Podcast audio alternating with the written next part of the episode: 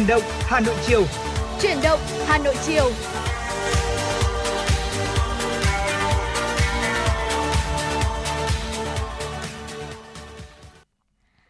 Chào quý vị thính giả, quý vị đang đến với Chuyển động Hà Nội chiều nay, được phát sóng trên kênh tin tức Hà Nội FM 96 MHz và đồng thời cũng đang được phát trực tuyến trên website hanoionline.vn. Và hai MC sẽ cùng với quý vị đi qua những thông tin, những nội dung hấp dẫn trong buổi chiều ngày hôm nay sẽ là Thu Thảo và Quang Minh. Dạ vâng, xin được mến chào quý vị thính giả và như thường lệ thì chúng ta sẽ có hai tiếng trực tiếp trong buổi chiều ngày hôm nay từ 16 giờ đến 18 giờ trên làn sóng của FM 96 và quý vị thính giả có thể tương tác cùng với Quang Minh và Thu Thảo thông qua số điện thoại quen thuộc của chúng tôi, đó chính là 024 3773 6688 hoặc là fanpage FM 96 Thời sự Hà Nội. Rất mong nhận được những sự tương tác, ở những yêu cầu âm nhạc hay là những lời nhắn gửi yêu thương mà quý vị thính giả chúng ta muốn gửi đến cho bạn bè và người thân trong buổi chiều ngày hôm nay. Dạ vâng thưa quý vị, và mở đầu chương trình chuyển động Hà Nội buổi chiều ngày hôm nay sẽ là những thông tin đáng chú ý được thực hiện bởi biên tập viên Lan Hương. Xin mời quý vị cùng đón nghe. Thưa quý vị, để chủ động ứng phó với tình hình mưa lũ tại các tỉnh miền núi phía Bắc và các tỉnh Trung Bộ, Bộ Y tế, Ban Chỉ huy Phòng chống thiên tai và tìm kiếm cứu nạn yêu cầu Sở Y tế các tỉnh thành phố khu vực miền núi phía Bắc và Trung Bộ, các đơn vị trực thuộc Bộ Y tế khu vực Bắc Bộ, Trung Bộ sẵn sàng triển khai công tác đảm bảo y tế ứng phó với thiên tai và tìm kiếm cứu nạn – Mặt khác, theo dõi chặt chẽ tình hình mưa lũ trên các phương tiện thông tin đại chúng để chủ động công tác phòng chống, ra soát kế hoạch phương án phòng chống bão lũ của đơn vị đảm bảo phù hợp với yêu cầu của thực tiễn địa phương. Bên cạnh đó, Bộ Y tế đề nghị các đơn vị y tế tổ chức trực chuyên môn, trực cấp cứu 24 trên 24 giờ, sẵn sàng thu dung cấp cứu cho nạn nhân do mưa bão gây ra – Đồng thời, Bộ Y tế cũng đề nghị tổ chức vệ sinh môi trường, phòng chống dịch bệnh, sắp xếp, ổn định các cơ sở khám chữa bệnh, đảm bảo công tác khám chữa bệnh cho nhân dân sau mưa lũ. Bộ Y tế cũng đề nghị Sở Y tế các tỉnh thành trong khu vực trên báo cáo tình hình thiệt hại, nhu cầu, khả năng đảm bảo của địa phương và đề xuất hỗ trợ khi vượt quá khả năng của địa phương. Thưa quý vị, ngày hôm nay nhân dịp Tết Trung thu, ông Phạm Quang Thanh, Chủ tịch Liên đoàn Lao động thành phố Hà Nội đã trực tiếp tới nhà ở, nhà trọ công nhân để thăm tặng quà, động viên cho gia đình công nhân lao động các khu công nghiệp và chế xuất Hà Nội có hoàn cảnh khó khăn. Tại mỗi gia đình, Liên đoàn Lao động thành phố trao tặng 3 triệu đồng tiền mặt và đồ chơi, hộp bánh trung thu. Công tác các khu công nghiệp và chế xuất Hà Nội cũng đã có những phần quà trung thu ý nghĩa cho con công nhân. Gia đình các công nhân rất xúc động trước sự quan tâm của tổ chức công đoàn. Một trong những mục đích của tổ chức là có hoạt động thăm tặng quà, tổ chức hoạt động vui chơi giải trí cho con đoàn viên, người lao động nhân dịp Tết Trung thu là nhằm nâng cao nhận thức, trách nhiệm của các cấp công đoàn, gia đình, nhà trường, cộng đồng và toàn xã hội đối với công tác bảo vệ, chăm sóc và giáo dục trẻ em, chú trọng tạo cho trẻ em những cơ hội được phát triển bình đẳng, quan tâm để mọi con đoàn viên, người lao động được vui Tết Trung thu, đặc biệt quan tâm trẻ em có hoàn cảnh đặc biệt khó khăn. Tuần hàng tư vấn giới thiệu và xúc tiến tiêu thụ sản phẩm ô cốp, làng nghề, nông sản thực phẩm an toàn năm 2023 được tổ chức trong thời gian 5 ngày, từ nay đến ngày mùng 2 tháng 10 năm 2023 với 50 gian hàng và hơn 1.000 sản phẩm ô cốp là đặc sản vùng miền của thành phố Hà Nội và 17 tỉnh thành phố khác trong cả nước. Thanh Hóa, Nghệ An, Tuyên Quang, Thái Nguyên, Quảng Ngãi, Quảng Nam, Khánh Hòa, Phú Yên, Hà Giang, Yên Bái, Hưng Yên, Quảng Ninh, Hòa Bình, Hà Nam, thành phố Hồ Chí Minh, Lào Cai, Phú Thọ. Riêng thành phố Hà Nội có 20 gian hàng với hơn 200 sản phẩm ô cốp tham gia. Để tuần hàng diễn ra hiệu quả, Sở Nông nghiệp và Phát triển Nông thôn Hà Nội đề nghị các doanh nghiệp và chủ thể của Hà Nội và các tỉnh thành phố thực hiện tốt việc trưng bày, quảng bá giới thiệu sản phẩm, các cơ quan truyền thông tăng cường thông tin về tuần hàng để thu hút người dân thủ đô tới tham quan, trải nghiệm và mua sắm. Một thông tin đáng quan tâm tiếp theo thưa quý vị, sáng nay, Hiệp hội Du lịch Việt Nam tổ chức phát động cuộc thi thiết kế ứng dụng quản lý rác thải nhựa trong ngành du lịch. Mục tiêu của việc xây dựng ứng dụng apps giúp cơ quan quản lý nhà nước giám sát báo cáo quản lý rác thải nhựa, làm cơ sở để xây dựng định hướng về chính sách giảm thiểu rác thải nhựa trong các hoạt động du lịch. Đối với doanh nghiệp du lịch giúp nhân sự quản lý doanh nghiệp nắm rõ tình hình về rác thải nhựa trong cơ sở của mình, giúp cho doanh nghiệp có thể đăng ký và tham gia thực hiện bộ tiêu chí doanh nghiệp du lịch không rác thải nhựa – Sản phẩm dự thi bao gồm 3 phần, phần mềm và các tài liệu hướng dẫn của phần mềm, bản thuyết minh mô tả, thông tin về tổ chức cá nhân theo mẫu. Bài tham gia cuộc thi được gửi về Văn phòng Hiệp hội Du lịch Việt Nam trước ngày 10 tháng 11 năm 2023. Giải thưởng gồm một giải nhất có trị giá 40 triệu đồng, một giải nhì và các giải khuyến khích. Ứng dụng dự kiến sẽ công bố tại hội trợ du lịch quốc tế VITM Cần Thơ, được dự kiến tổ chức vào cuối tháng 12 năm 2023. Dạ vâng thưa quý vị và đó là những thông tin đầu tiên được cập nhật trong chuyển động Hà Nội chiều ngày hôm nay. Và trước khi chúng ta cùng nhau đến với những nội dung hấp dẫn tiếp theo, xin mời quý vị cùng thư giãn với một giai điệu âm nhạc. Ca khúc Hạt gạo làng ta được thể hiện bởi Chan La Cà và Đông Hùng. Xin mời quý vị cùng đón nghe.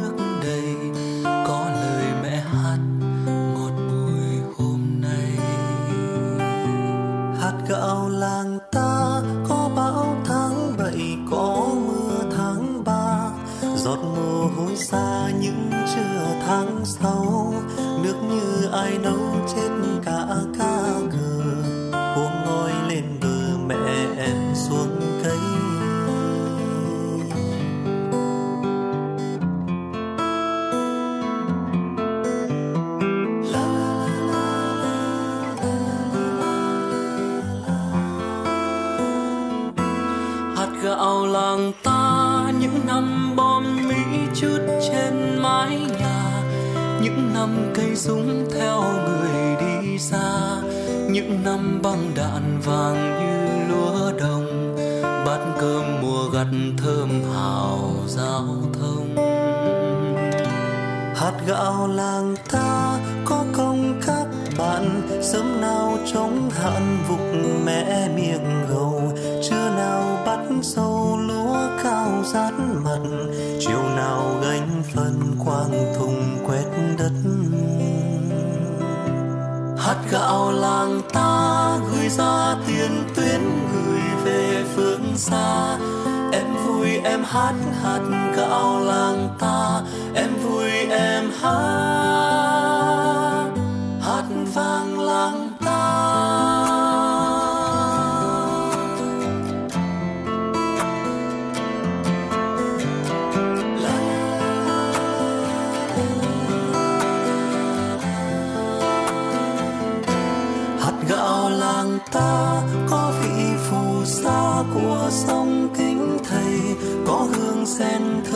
trong hồ nước đầy, có lời mẹ hát ngọt bùi hôm nay. Hạt gạo làng ta có bão tháng bảy, có mưa tháng ba. Giọt mồ hôi xa những trưa tháng sau. Nước như ai nấu chết cả cá cờ. Cua ngoi lên bờ mẹ em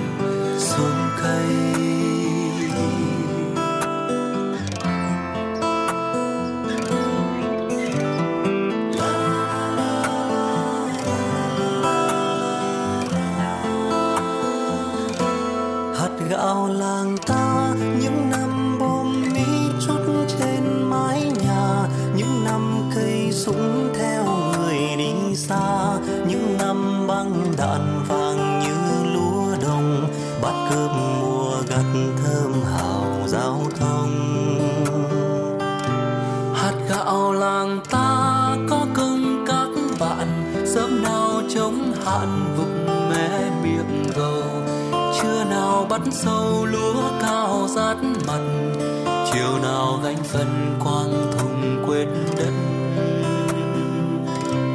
Hạt gạo làng ta gửi ra tiền tuyến gửi về phương xa, em vui em hát hạt gạo làng ta.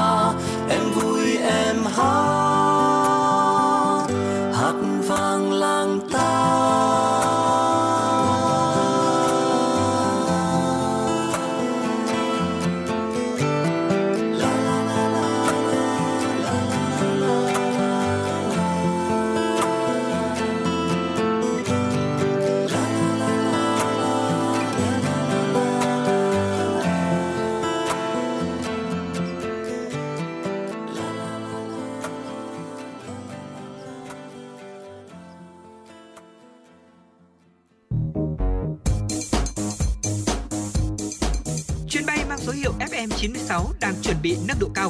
Quý khách hãy thắt dây an toàn, sẵn sàng trải nghiệm những cung bậc cảm xúc cùng FM96.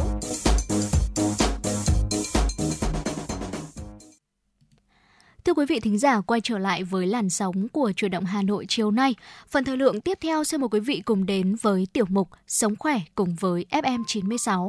Quý vị thân mến, trong thời gian gần đây thì ờ, cà phê muối là một loại đồ uống ờ, nổi lên và được rất là nhiều người tìm kiếm và yêu thích. Ừ. Đây là sự kết hợp giữa vị ngọt của sữa này, vị đắng của cà phê cũng như là vị mặn của muối. Chính vì vậy mà nó sẽ cho ra một hương vị vô cùng đặc biệt. Ở cà phê thì mang lại nhiều lợi ích. Vậy thì liệu chúng ta sử dụng nhiều cà phê muối hay nói cách khác đó là chúng ta uống nhiều cà phê muối ờ, có làm sao không? Nó có gây hại cho sức khỏe của mình không? Thì đây cũng chính là chủ đề được ờ, chúng tôi chia sẻ tới quý vị trong tiểu mục mục Sống khỏe cùng với FM96 ngày hôm nay. Dạ vâng thưa quý vị, như Thu Thảo vừa chia sẻ đấy ạ, cà phê muối thời gian gần đây thì đang gây sốt bởi vì là cái vị mặn đặc trưng của muối đã làm giảm bớt vị đắng của cà phê, cộng thêm một chút vị ngọt của sữa tạo nên hương vị thơm, béo và rất đậm đà. Theo công thức pha thì một cốc cà phê có thể chứa từ 1 đến 2 gam muối, thậm chí là 5 gam, tương ứng với 25 gam bột cà phê. Tổ chức Y tế Thế giới khuyến cáo lượng muối cho người trưởng thành là dưới 5 gam một ngày. Tuy nhiên hiện nay thì mỗi người trưởng thành tại nước ta tiêu thụ lượng muối cao gấp gần 2 lần so với khuyến nghị mà Tổ chức Y tế Thế giới đưa ra. À, vì thế nên là nếu uống thêm cà phê muối đồng nghĩa với việc là chúng ta đang nạp vào cơ thể lượng muối thừa so với nhu cầu. Theo Phó Giáo sư Tiến sĩ Trương Tuyết Mai, Phó Viện trưởng Viện Dinh dưỡng Quốc gia, Bộ Y tế cho biết, người Việt Nam có một số vị giác rất mạnh. Um, có một cái vị giác rất là mạnh thưa quý vị. Một số nghiên cứu cho thấy rằng là người Việt thích độ ngọt cao hơn, tương tự thì cũng thích độ mặn cao hơn một số quốc gia khác. Vì thế nên là Việt Nam là một trong những quốc gia sử dụng rất nhiều gia vị có tính chất đậm và sâu. Và cũng theo Phó Giáo sư Mai phân tích rằng là lấy ví dụ với cà phê, ở nhiều quốc gia họ uống rất vừa, thế nhưng mà loại chúng ta sử dụng bao giờ cũng có độ đặc cao hơn, nồng độ cà phê cũng cao hơn rất nhiều. Khi cho thêm muối vào cà phê thì sẽ tạo cảm giác độ đậm đặc của cà phê được tăng lên và theo nguyên lý thông thường đã đậm rồi người Việt của chúng ta lại muốn độ đậm hơn nữa. Dạ vâng thưa quý vị và cũng theo phó giáo sư Mai có phân tích thêm đó rằng là muối là cách để thỏa mãn vị đậm nếu như mà chúng ta không kiểm soát việc tăng cảm nhận của vị giác luôn đẩy cao hơn thì sẽ dẫn đến việc là chúng ta dung nạp quá là nhiều muối ừ. đã mặn rồi thì phải mặn thêm nữa và nếu cứ tiếp tục tiếp tục như vậy chúng ta sẽ nghiêng về thói quen sử dụng quá là nhiều đường hay là quá nhiều muối thưa quý vị Hiện nay có những người uống đến từ 5 cho đến 6 ly cà phê muối mỗi ngày giống như là thói quen vậy. Dạ Điều vâng. này không tốt cho sức khỏe một chút nào bởi vì bên cạnh độ đậm đặc của cà phê in thì chúng còn chứa rất nhiều đường và rất nhiều muối. Vì thế để cân bằng thì chúng ta không nên uống quá nhiều cà phê muối quý vị nhé. Nếu uống chúng uh, nếu uống thì chúng ta nên uh, ăn thức ăn trong ngày có vị nhạt hơn để giảm bớt lượng muối đưa vào cơ thể. Phó giáo sư Mai cũng cho biết thêm là thành phần chính có hại cho muối đó chính là natri. Natri liên quan đến tăng áp lực cầu thận, tăng huyết áp, Chính vì vậy mà tốt nhất là người dân nên giảm bớt tiêu thụ natri, ăn nhạt hơn. Các nhà chế biến, nhà khoa học có thể tìm ra công thức chế biến thay thế bằng muối ít hoặc là không có natri. Những bệnh nhân có bệnh lý về gan này thận, nếu như mà chúng ta ăn nhiều muối hơn sẽ dẫn đến bệnh diễn biến nặng hơn. Đối với người thừa cân, béo phì thì không nên uống loại cà phê này bởi vì sẽ dễ dàng gây tăng cân hơn nữa thưa quý vị. Dạ vâng thưa quý vị, có thể nói rằng là ảnh hưởng của ăn mặn đến sức khỏe của chúng ta là không hề nhỏ và đặc biệt là đối với những bệnh nhân mà chúng ta có những bệnh lý về gan, về thận mãn tính ừ. hay là những người đang thừa cân béo phì. Vậy thì cụ thể sẽ ảnh hưởng như thế nào đây ạ? Tiêu thụ nhiều muối sẽ dẫn đến những tác động xấu đối với cơ thể của chúng ta. Qua phân tích tổng hợp nhiều nghiên cứu, các nhà khoa học kết luận rằng việc tiêu thụ muối ở mức trung bình hoặc cao sẽ làm tăng nguy cơ ung thư dạ dày, tương tự như là ăn nhiều các thực phẩm ngâm giấm hay là muối chua vậy. Khi ăn nhiều muối thì muối sẽ khiến vi khuẩn HB phát triển nhanh hơn và hoạt động mạnh hơn, do đó thì làm tăng nguy cơ ung thư dạ dày.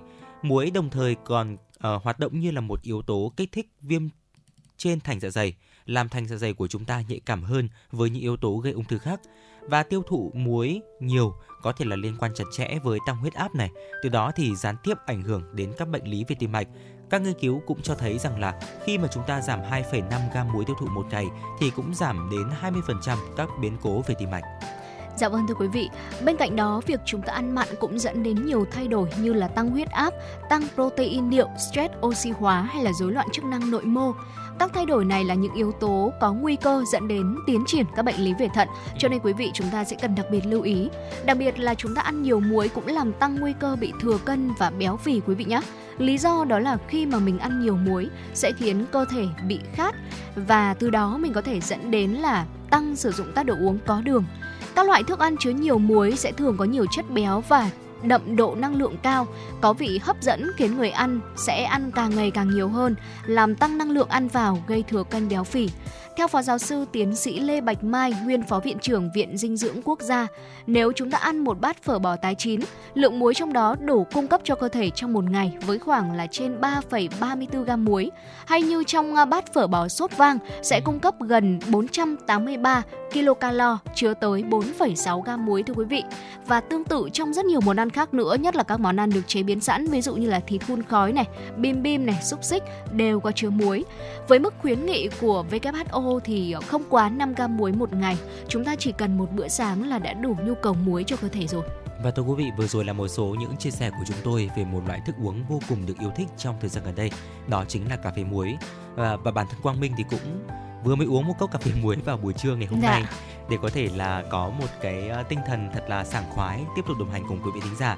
Thế nhưng mà như chúng tôi vừa chia sẻ thì ạ, ờ, khi mà chúng ta uống cà phê muối thì cũng dễ gây đến cái tình trạng là chúng ta sẽ bị thừa muối so với mức là 5 gram uh, ờ, 5 gram một ngày ừ. theo khuyến cáo của tổ chức y tế thế giới mà trong khi là một cốc cà phê muối thì đã có thể chứa từ 1 đến 2 gram muối rồi thậm chí là một số những nơi thì có công thức là đến 5 gram thì là tương đương với uh, toàn bộ cái lượng muối mà chúng ta cần hàng ngày ừ. vì vậy nên là chúng ta cũng cân nhắc về vấn đề là chúng ta uh, nên uh, hạn chế uống cái đồ uống này có thể là chúng ta uống ít muối hơn một chút một cái phiên bản mà ít muối hơn một chút chúng ta hoàn toàn có thể là yêu cầu với những người pha chế hoặc là một tuần chúng ta chỉ uống hai ba lần thôi thì con mình nghĩ rằng là cũng không quá đáng quan ngại ừ. uh, có một số người thì rất là yêu thích món đồ uống này bởi vì có một cái hương vị thơm ngon rất là uh, tuyệt vời đặc biệt là cho những người mà chúng ta không uống được quá nhiều cà phê đi ạ dạ. thì chúng ta sẽ có cho thêm nhiều muối nhiều kem sữa nữa để chúng ta có thể là thưởng thức món cà phê này và từ đó thì gần như là họ rất là yêu thích ừ.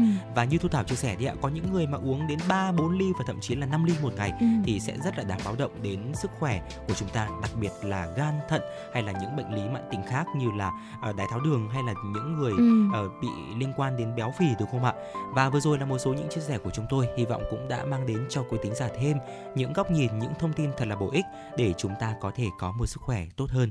Còn ngay bây giờ thì xin được quay trở lại với không gian âm nhạc của FM96.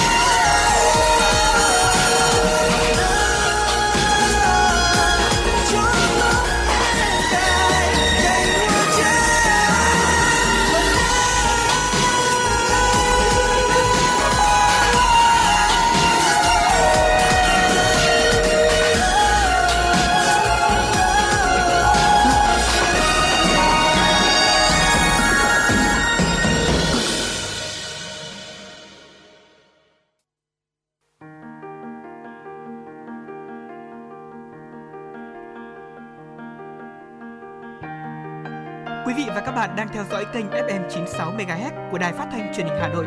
Hãy giữ sóng và tương tác với chúng tôi theo số điện thoại 024 3773 6688. FM 96 đồng hành trên mọi nẻo đường.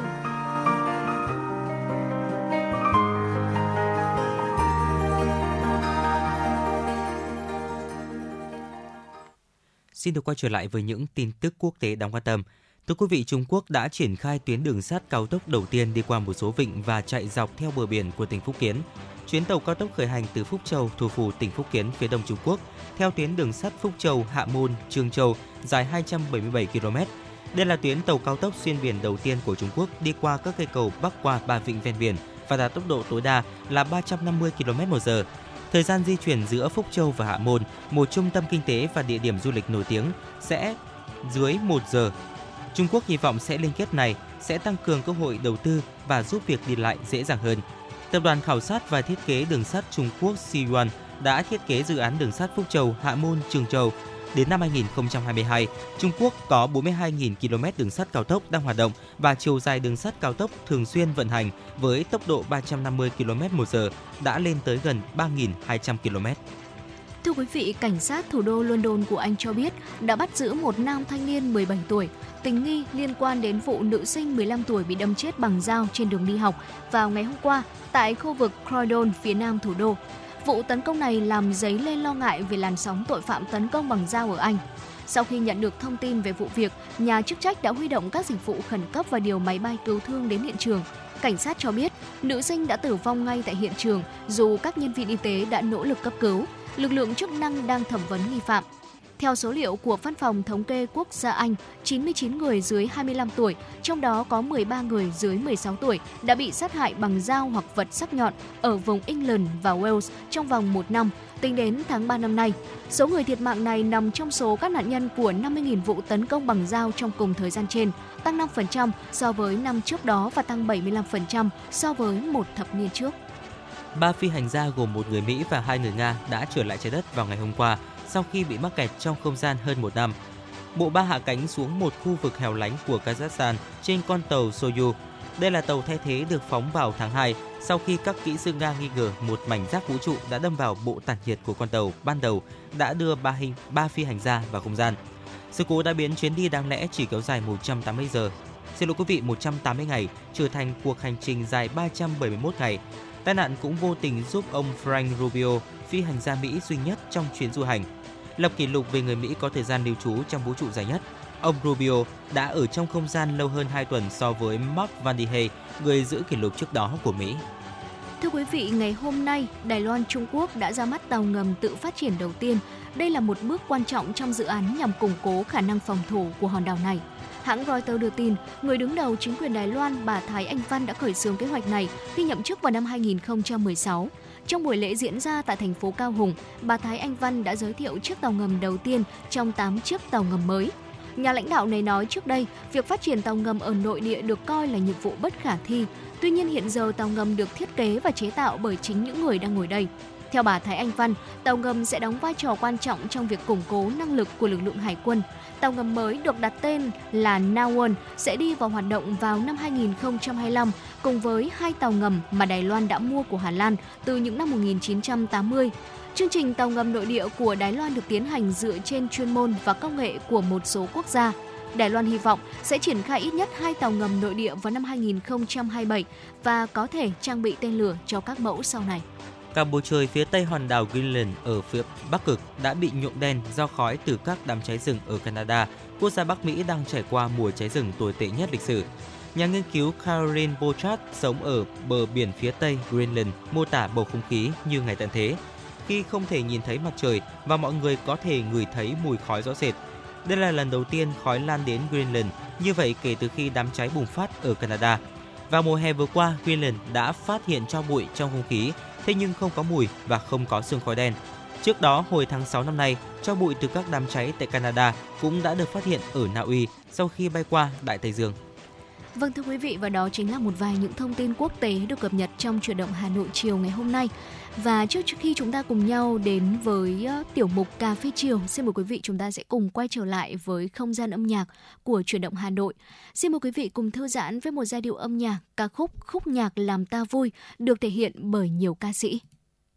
Nắm tay cùng bước đi về xa xa phía cuối chân trời ở đó hoàng hôn mình buông lời ca với tiếng hát thở dịu dàng mình sẽ bên nhau cho dù ngày mai khó khăn thế nào? Chỉ mong rằng chúng ta được bình yên trong những tâm hồn và những niềm vui sẽ luôn ở bên cho đến lúc chúng ta ra đi. Bước qua xuân hạ thu đông, rồi lại xuân.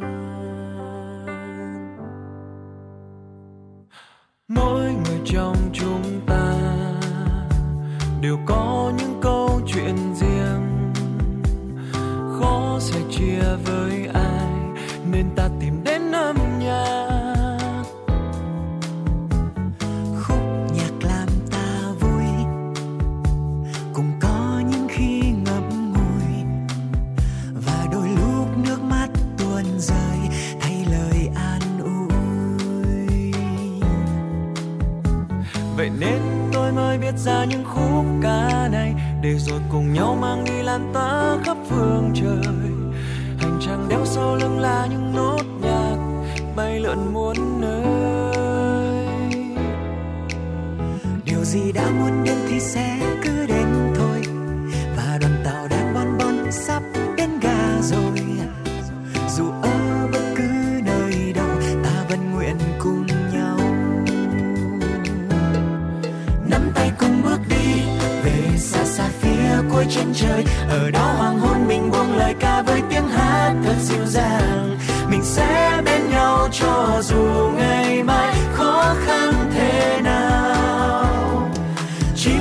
Chúng ta được bình yên trong những tâm hồn và những niềm vui sẽ luôn ở bên cho đến lúc chúng ta ra đi.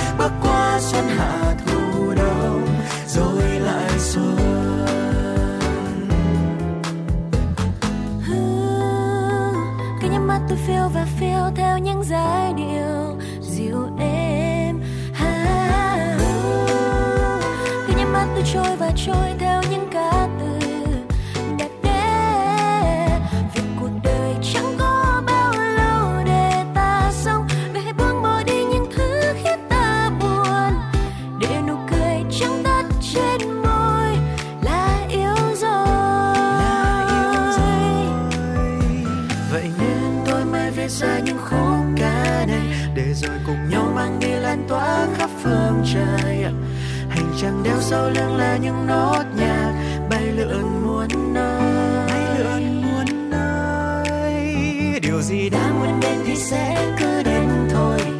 Và đoàn tàu đang bon bon sắp đến ga rồi. Dù ở bất cứ nơi đâu ta vẫn nguyện cùng nhau.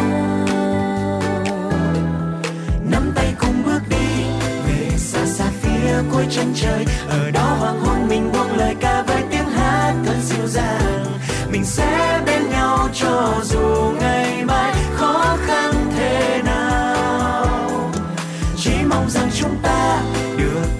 trong những tâm hồn và những niềm vui sẽ luôn ở bên cho đến lúc chúng ta ra đi. Bước qua xuân hạ thu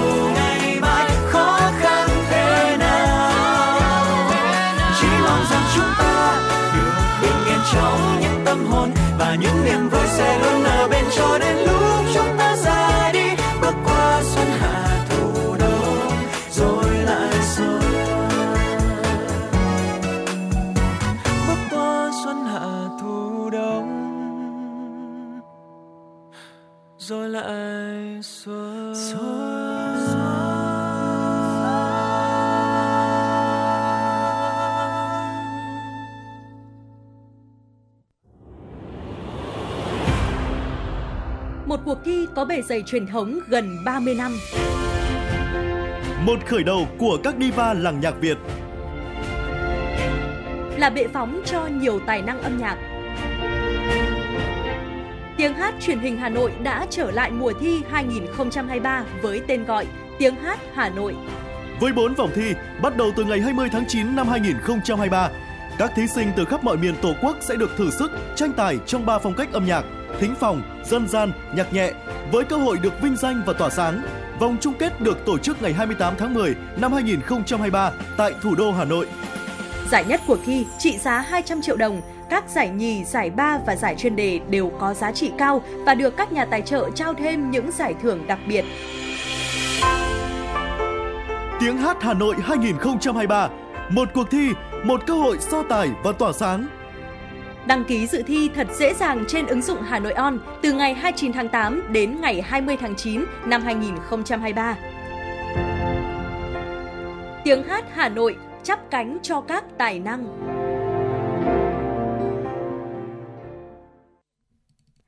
Dạ vâng thưa quý vị thính giả thân mến, đúng như những giai điệu âm nhạc mà chúng ta vừa nghe được thể hiện bởi nhiều ca sĩ, ca khúc, khúc nhạc làm ta vui.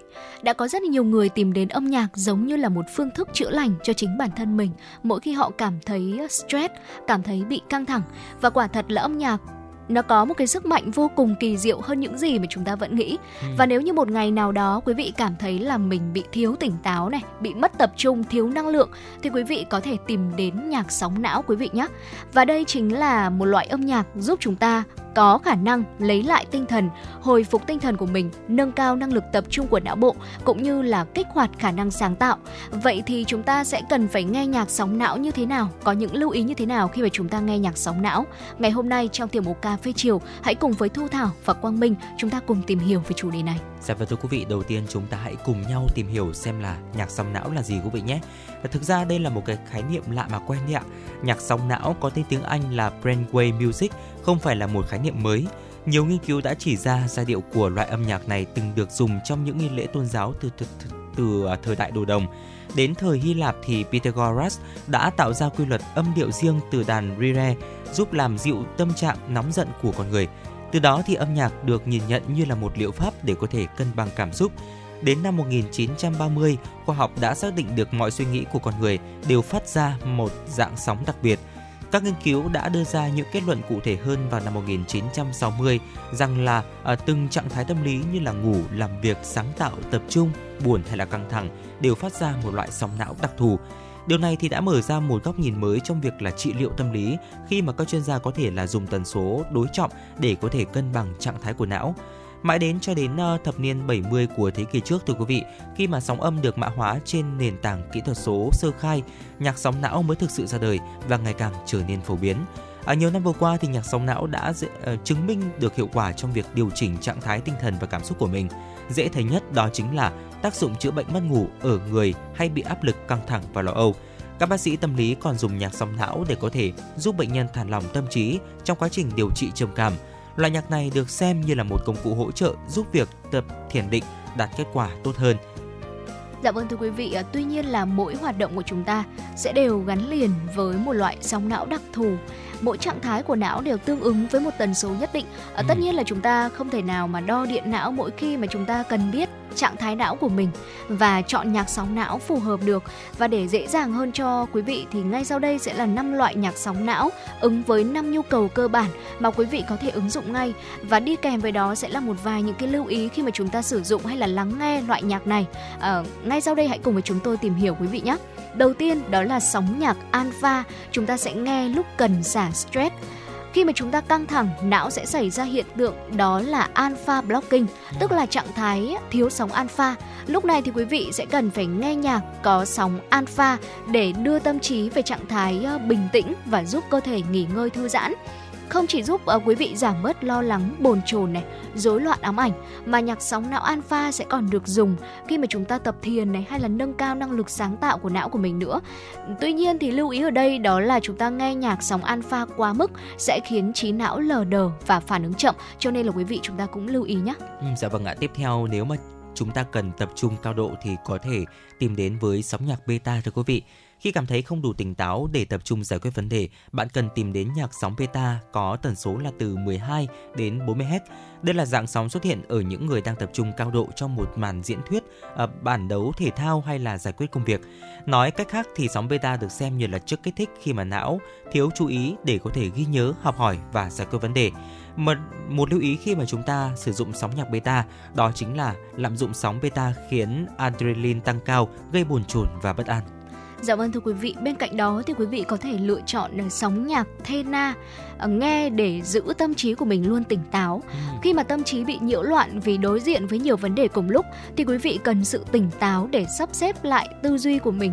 Hãy nghe sóng nhạc Thena từ 4 đến 8 Hz để đưa não về trạng thái thiền sâu, ổn định từ trong tiềm thức và loại sóng nhạc này sẽ giúp quý vị gạt bỏ đi những cái nhiễu loạn từ các giác quan này, giải phóng nỗi sợ của mình cân bằng lại cảm xúc nội tại. Và ngoài ra thì sóng nhạc Thena sẽ còn nâng cao sức sáng tạo và khả năng học hỏi sâu. Tuy nhiên, cái điều lưu ý ở đây đó chính là nếu như mà chúng ta nghe quá nhiều sóng nhạc Thena thì nhu cầu ờ, ở đây thì sẽ dẫn đến trầm cảm. Dạ vâng thưa quý vị và tiếp theo chúng ta hãy cùng nhau tìm hiểu về một loại sóng não có tần số thấp nhất là từ 0 đến 4 Hz, đó chính là sóng nhạc delta để chúng ta có thể là nghe có giấc ngủ sâu và sẽ dễ đi vào giấc ngủ hơn, giúp bạn có giấc ngủ sâu này. Từ đó thì não tiết ra các hormone giúp cân bằng hoạt động sinh học của cơ thể như là điều hòa nhịp tim, tiêu hóa, hơi thở và các hoạt động khác. Hơn thế thì nghiên cứu còn cho thấy sóng nhạc delta có tác dụng làm giảm các lượng hormone cortisol trong cơ thể, được cho là nguyên nhân gây lão hóa sớm ờ, ở, cơ thể của chúng ta. Và lưu ý một chút khi mà chúng ta nghe sóng nhạc delta quá nhiều thì sẽ có thể là dẫn đến hội chứng rối loạn giảm chú ý. Và cuối cùng đó chính là sóng nhạc gamma. Chúng ta nghe để khai mở tiềm năng não bộ. Sóng não gamma sẽ có từ 40 cho đến 100 Hz là sóng nhạc có tần số cao nhất trong các loại ờ, sóng não liên quan mật thiết đến năng lực xử lý cấp cao như là trí nhớ này, học tập cũng như là liên kết thông tin. Về cơ chế sóng gamma giúp kích hoạt não bộ toàn diện và kết nối các giác quan cùng lúc để não đạt đến mức độ trí thức cao. Do đó mà chúng ta nghe nhạc sóng gamma sẽ giúp mình học hỏi các đề tài mới nhanh chóng hơn, hiệu quả hơn và đồng thời khai mở năng lực não bộ ở mức cao. Lưu ý ở đây đó là não dung nạp quá nhiều sóng gamma sẽ dẫn đến stress quý vị nhé. Hy vọng là quý vị chúng ta đã có thể ghi nhớ. Vậy thì làm như thế nào để chúng ta nghe nhạc sóng não đúng cách? Hãy cùng với chúng tôi tiếp tục uh, tìm hiểu về điều này. Dạ vâng thưa quý vị, với những ưu điểm trên thì nhạc sóng não được xem là cách hiệu quả để có thể kiểm soát và điều chỉnh tâm lý của bản thân. Tuy nhiên thì nếu là người mới làm quen với nhạc sóng não, bạn cần nắm rõ phương pháp để có thể nghe và đạt được hiệu quả cao nhất. Đầu tiên là chúng ta không được nghe quá lâu vì sẽ dẫn đến những cái tác dụng phụ như là chúng tôi cũng vừa chia sẻ trong phần lưu ý đấy ạ. Thời gian lý tưởng cho một lần nghe là từ 3 đến 5 phút để điều chỉnh lại hoạt động của não bộ. Tiếp theo là chúng ta sẽ nghe bằng tai nghe để giúp nhạc sóng não tác động trực tiếp đến não bộ của chúng ta. Nếu nghe bằng loa, sóng nhạc sẽ bị nhiễu bởi ở những cái âm thanh xung quanh và không đạt được hiệu quả cao nhất như chúng ta kỳ vọng. Và một lưu ý nữa rất là quan trọng là chúng ta sẽ chỉ dành cho người trên 26 tuổi bởi vì đây là độ tuổi não đã phát triển toàn diện. Dùng nhạc sóng não sớm hơn tuổi này sẽ khiến thay đổi cấu trúc não dẫn đến kết quả không tốt và chúng ta cần phải dừng nghe ngay khi mà cảm thấy bất ổn như là chóng mặt, nhức đầu hay là mệt mỏi quý vị nhé. Và trong trường hợp này thì quý vị cần tìm hiểu thêm là liệu chúng ta có đang dùng đúng nhạc sóng não hay không ừ. hoặc là xin lời khuyên từ các chuyên gia tâm lý để có hiệu quả tốt nhất quý vị nhé. Và Thu Thảo cũng như là Quang Minh xin chúc quý vị có thêm những cái sự lựa chọn cho cuộc sống của mình cân bằng hơn với nhạc sóng não. Và một lần nữa, Thu Thảo xin được nhắc lại những loại nhạc sóng não ở đây để quý vị chúng ta có thể kịp ghi nhớ và tham khảo. Sóng nhạc gamma À, quý vị có thể nghe để khai mở tiềm năng não bộ này.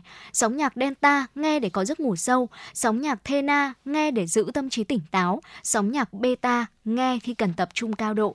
Và cuối cùng đó là sóng nhạc alpha chúng ta nghe lúc cần xả stress quý vị nhé. Và ngay sau đây xin mời quý vị chúng ta sẽ cùng đến với một giai điệu âm nhạc để mình có thể thư giãn hơn trong buổi chiều ngày hôm nay. Ca khúc Nụ cười còn mãi, một giai điệu âm nhạc được thể hiện bởi ca sĩ Mỹ Tâm và One Bi Tuấn Anh. Xin mời quý vị cùng đón nghe. Tôi vẫn bước, vẫn đứng dài phía trước.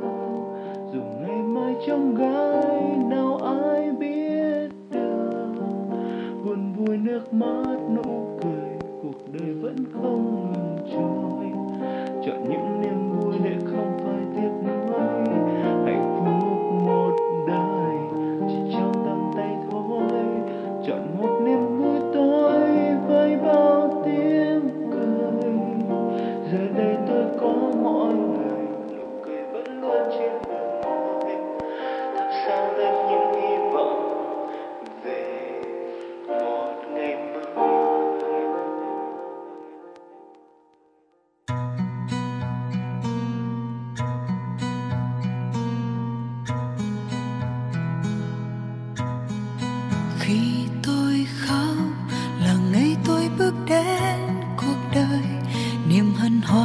Với bao tiếng cười. Khi tôi vui là ngày tôi đã lớn khôn rồi và mọi người vẫn ở bên tôi. Ngày mai bao nhiêu sóng gió, muộn phiền âu lo. Ai biết mai đây còn bao điều gian khó. Chỉ mong sau ngày hôm nay, được sống nơi đây hạnh phúc cùng bao người đang ở bên tôi.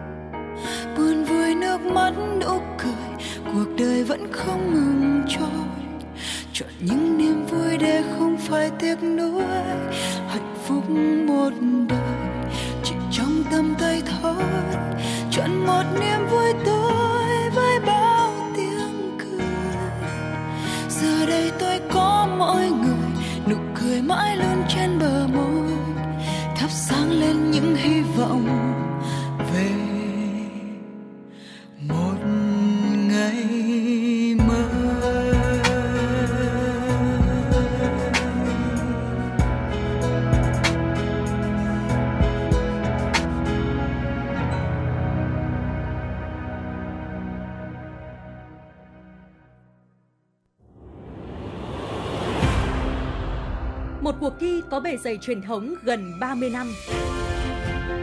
Một khởi đầu của các diva làng nhạc Việt. Là bệ phóng cho nhiều tài năng âm nhạc. Tiếng hát truyền hình Hà Nội đã trở lại mùa thi 2023 với tên gọi Tiếng hát Hà Nội. Với 4 vòng thi, bắt đầu từ ngày 20 tháng 9 năm 2023, các thí sinh từ khắp mọi miền Tổ quốc sẽ được thử sức tranh tài trong 3 phong cách âm nhạc: thính phòng, dân gian, nhạc nhẹ với cơ hội được vinh danh và tỏa sáng. Vòng chung kết được tổ chức ngày 28 tháng 10 năm 2023 tại thủ đô Hà Nội. Giải nhất cuộc thi trị giá 200 triệu đồng, các giải nhì, giải ba và giải chuyên đề đều có giá trị cao và được các nhà tài trợ trao thêm những giải thưởng đặc biệt. Tiếng hát Hà Nội 2023, một cuộc thi, một cơ hội so tài và tỏa sáng. Đăng ký dự thi thật dễ dàng trên ứng dụng Hà Nội On từ ngày 29 tháng 8 đến ngày 20 tháng 9 năm 2023. Tiếng hát Hà Nội chắp cánh cho các tài năng. Quý vị thân mến, ngay sau đây sẽ là những thông tin đáng chú ý sẽ nối tiếp chương trình. Xuất khẩu thủy sản trong nửa đầu tháng 9 năm nay đã đem về gần 364 triệu đô la Mỹ, tăng 6% so với cùng kỳ năm trước. Kết quả này là tín hiệu cho thấy xuất khẩu thủy sản đang trở lại đường đua và sẽ dần tăng tốc trong những tháng cuối năm. Theo Hiệp hội Chế biến và Xuất khẩu Thủy sản Việt Nam và SEP, xuất khẩu thủy sản sang nhiều thị trường đều đạt mức đỉnh kể từ đầu năm. Các thị trường xuất khẩu chính như Mỹ, Hàn Quốc, Nhật Bản, Trung Quốc đều ghi nhận mức tăng trưởng cao. Hiện nhiều doanh nghiệp Việt Nam đang tận dụng những thị trường và mặt hàng ngách để có thể bù đắp phần nào cho sự suy giảm tại các thị trường truyền thống. Thưa quý vị, sáng nay Trung tâm Dịch vụ Việc làm Hà Nội tổ chức phiên giao dịch việc làm trực tuyến kết nối 8 tỉnh thành phố với sự phối hợp của các trung tâm dịch vụ việc làm Ninh Bình, Bắc Giang, Bắc Ninh, Thái Nguyên, Hải Phòng, Thái Bình và Hà Nam. Mặc dù thời tiết Hà Nội và các tỉnh sáng nay mưa rất to, nhưng đại diện các doanh nghiệp và người lao động vẫn có mặt để tham gia tuyển dụng và phỏng vấn. Tại Hà Nội, phiên giao dịch việc làm được triển khai đồng bộ trên hệ thống sàn giao dịch việc làm Hà Nội, bao gồm sàn trung tâm tại số 215 Trung Kính và 14 sàn giao dịch việc làm vệ tinh tại các quận huyện. Các doanh nghiệp tại Hà Nội đăng ký chỉ tiêu tuyển dụng là 1.206 lao động. Trong đó, nhu cầu tuyển dụng lao động có trình độ cao đẳng đại học trở lên là 491 lao động, chiếm tỷ lệ 40,7%. Trình độ trung cấp công nhân kỹ thuật là 253 lao động, chiếm tỷ lệ 20,9%.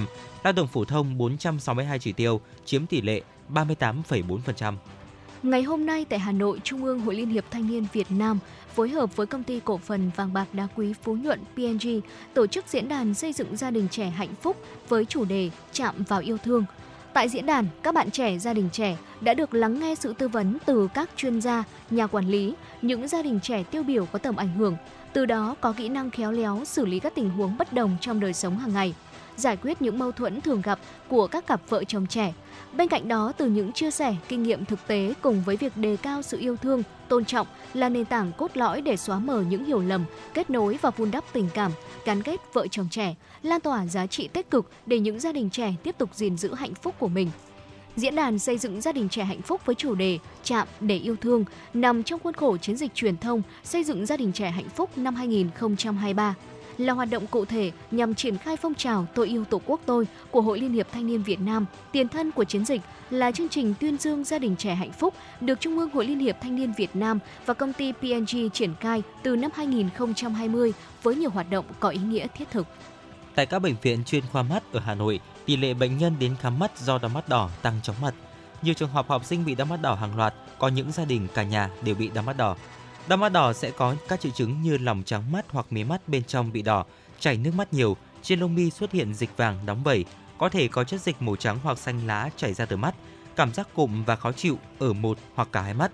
Ngoài ra, người bệnh có thể thấy ngứa mắt do dị ứng dẫn đến đau mắt đỏ, do hóa chất khiến đau mắt đỏ, mí mắt sưng tấy, nhạy cảm với ánh sáng hay tầm nhìn mờ.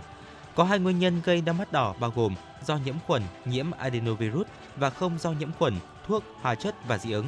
Khác với mọi năm, năm nay ngành y tế xác định nguyên nhân chính đến từ enterovirus. Bệnh đau mắt đỏ đa số lành tính và ít gây biến chứng. Tuy nhiên, theo bác sĩ Xuân Loan, dịch đau mắt đỏ năm nay diễn biến phức tạp hơn. Nhiều trường hợp viêm kết mạc có giả mạc, cần bóc, viêm giác mạc đốm, viêm loét giác mạc. Vì vậy, điều trị đau mắt đỏ đúng cách và tránh một số sai lầm không đáng có sẽ giúp người bệnh mau khỏi. Dạ vâng thưa quý vị, Hà Nội của chúng ta mưa xối xả từ đêm qua cho đến à, đầu giờ chiều ngày hôm nay. Ở thời điểm hiện tại thì một số khu vực đã trở nên tạnh giáo hơn. À, tuy nhiên rất có thể là trong chiều tối nay và cũng như là đêm nay, những à, cơn mưa to sẽ tiếp tục quay trở lại. Và một thông tin đáng chú ý đó là đợt mưa này ở miền Bắc và miền Trung sẽ kéo dài cho đến bao giờ sẽ là điều mà rất nhiều quý vị thính giả quan tâm.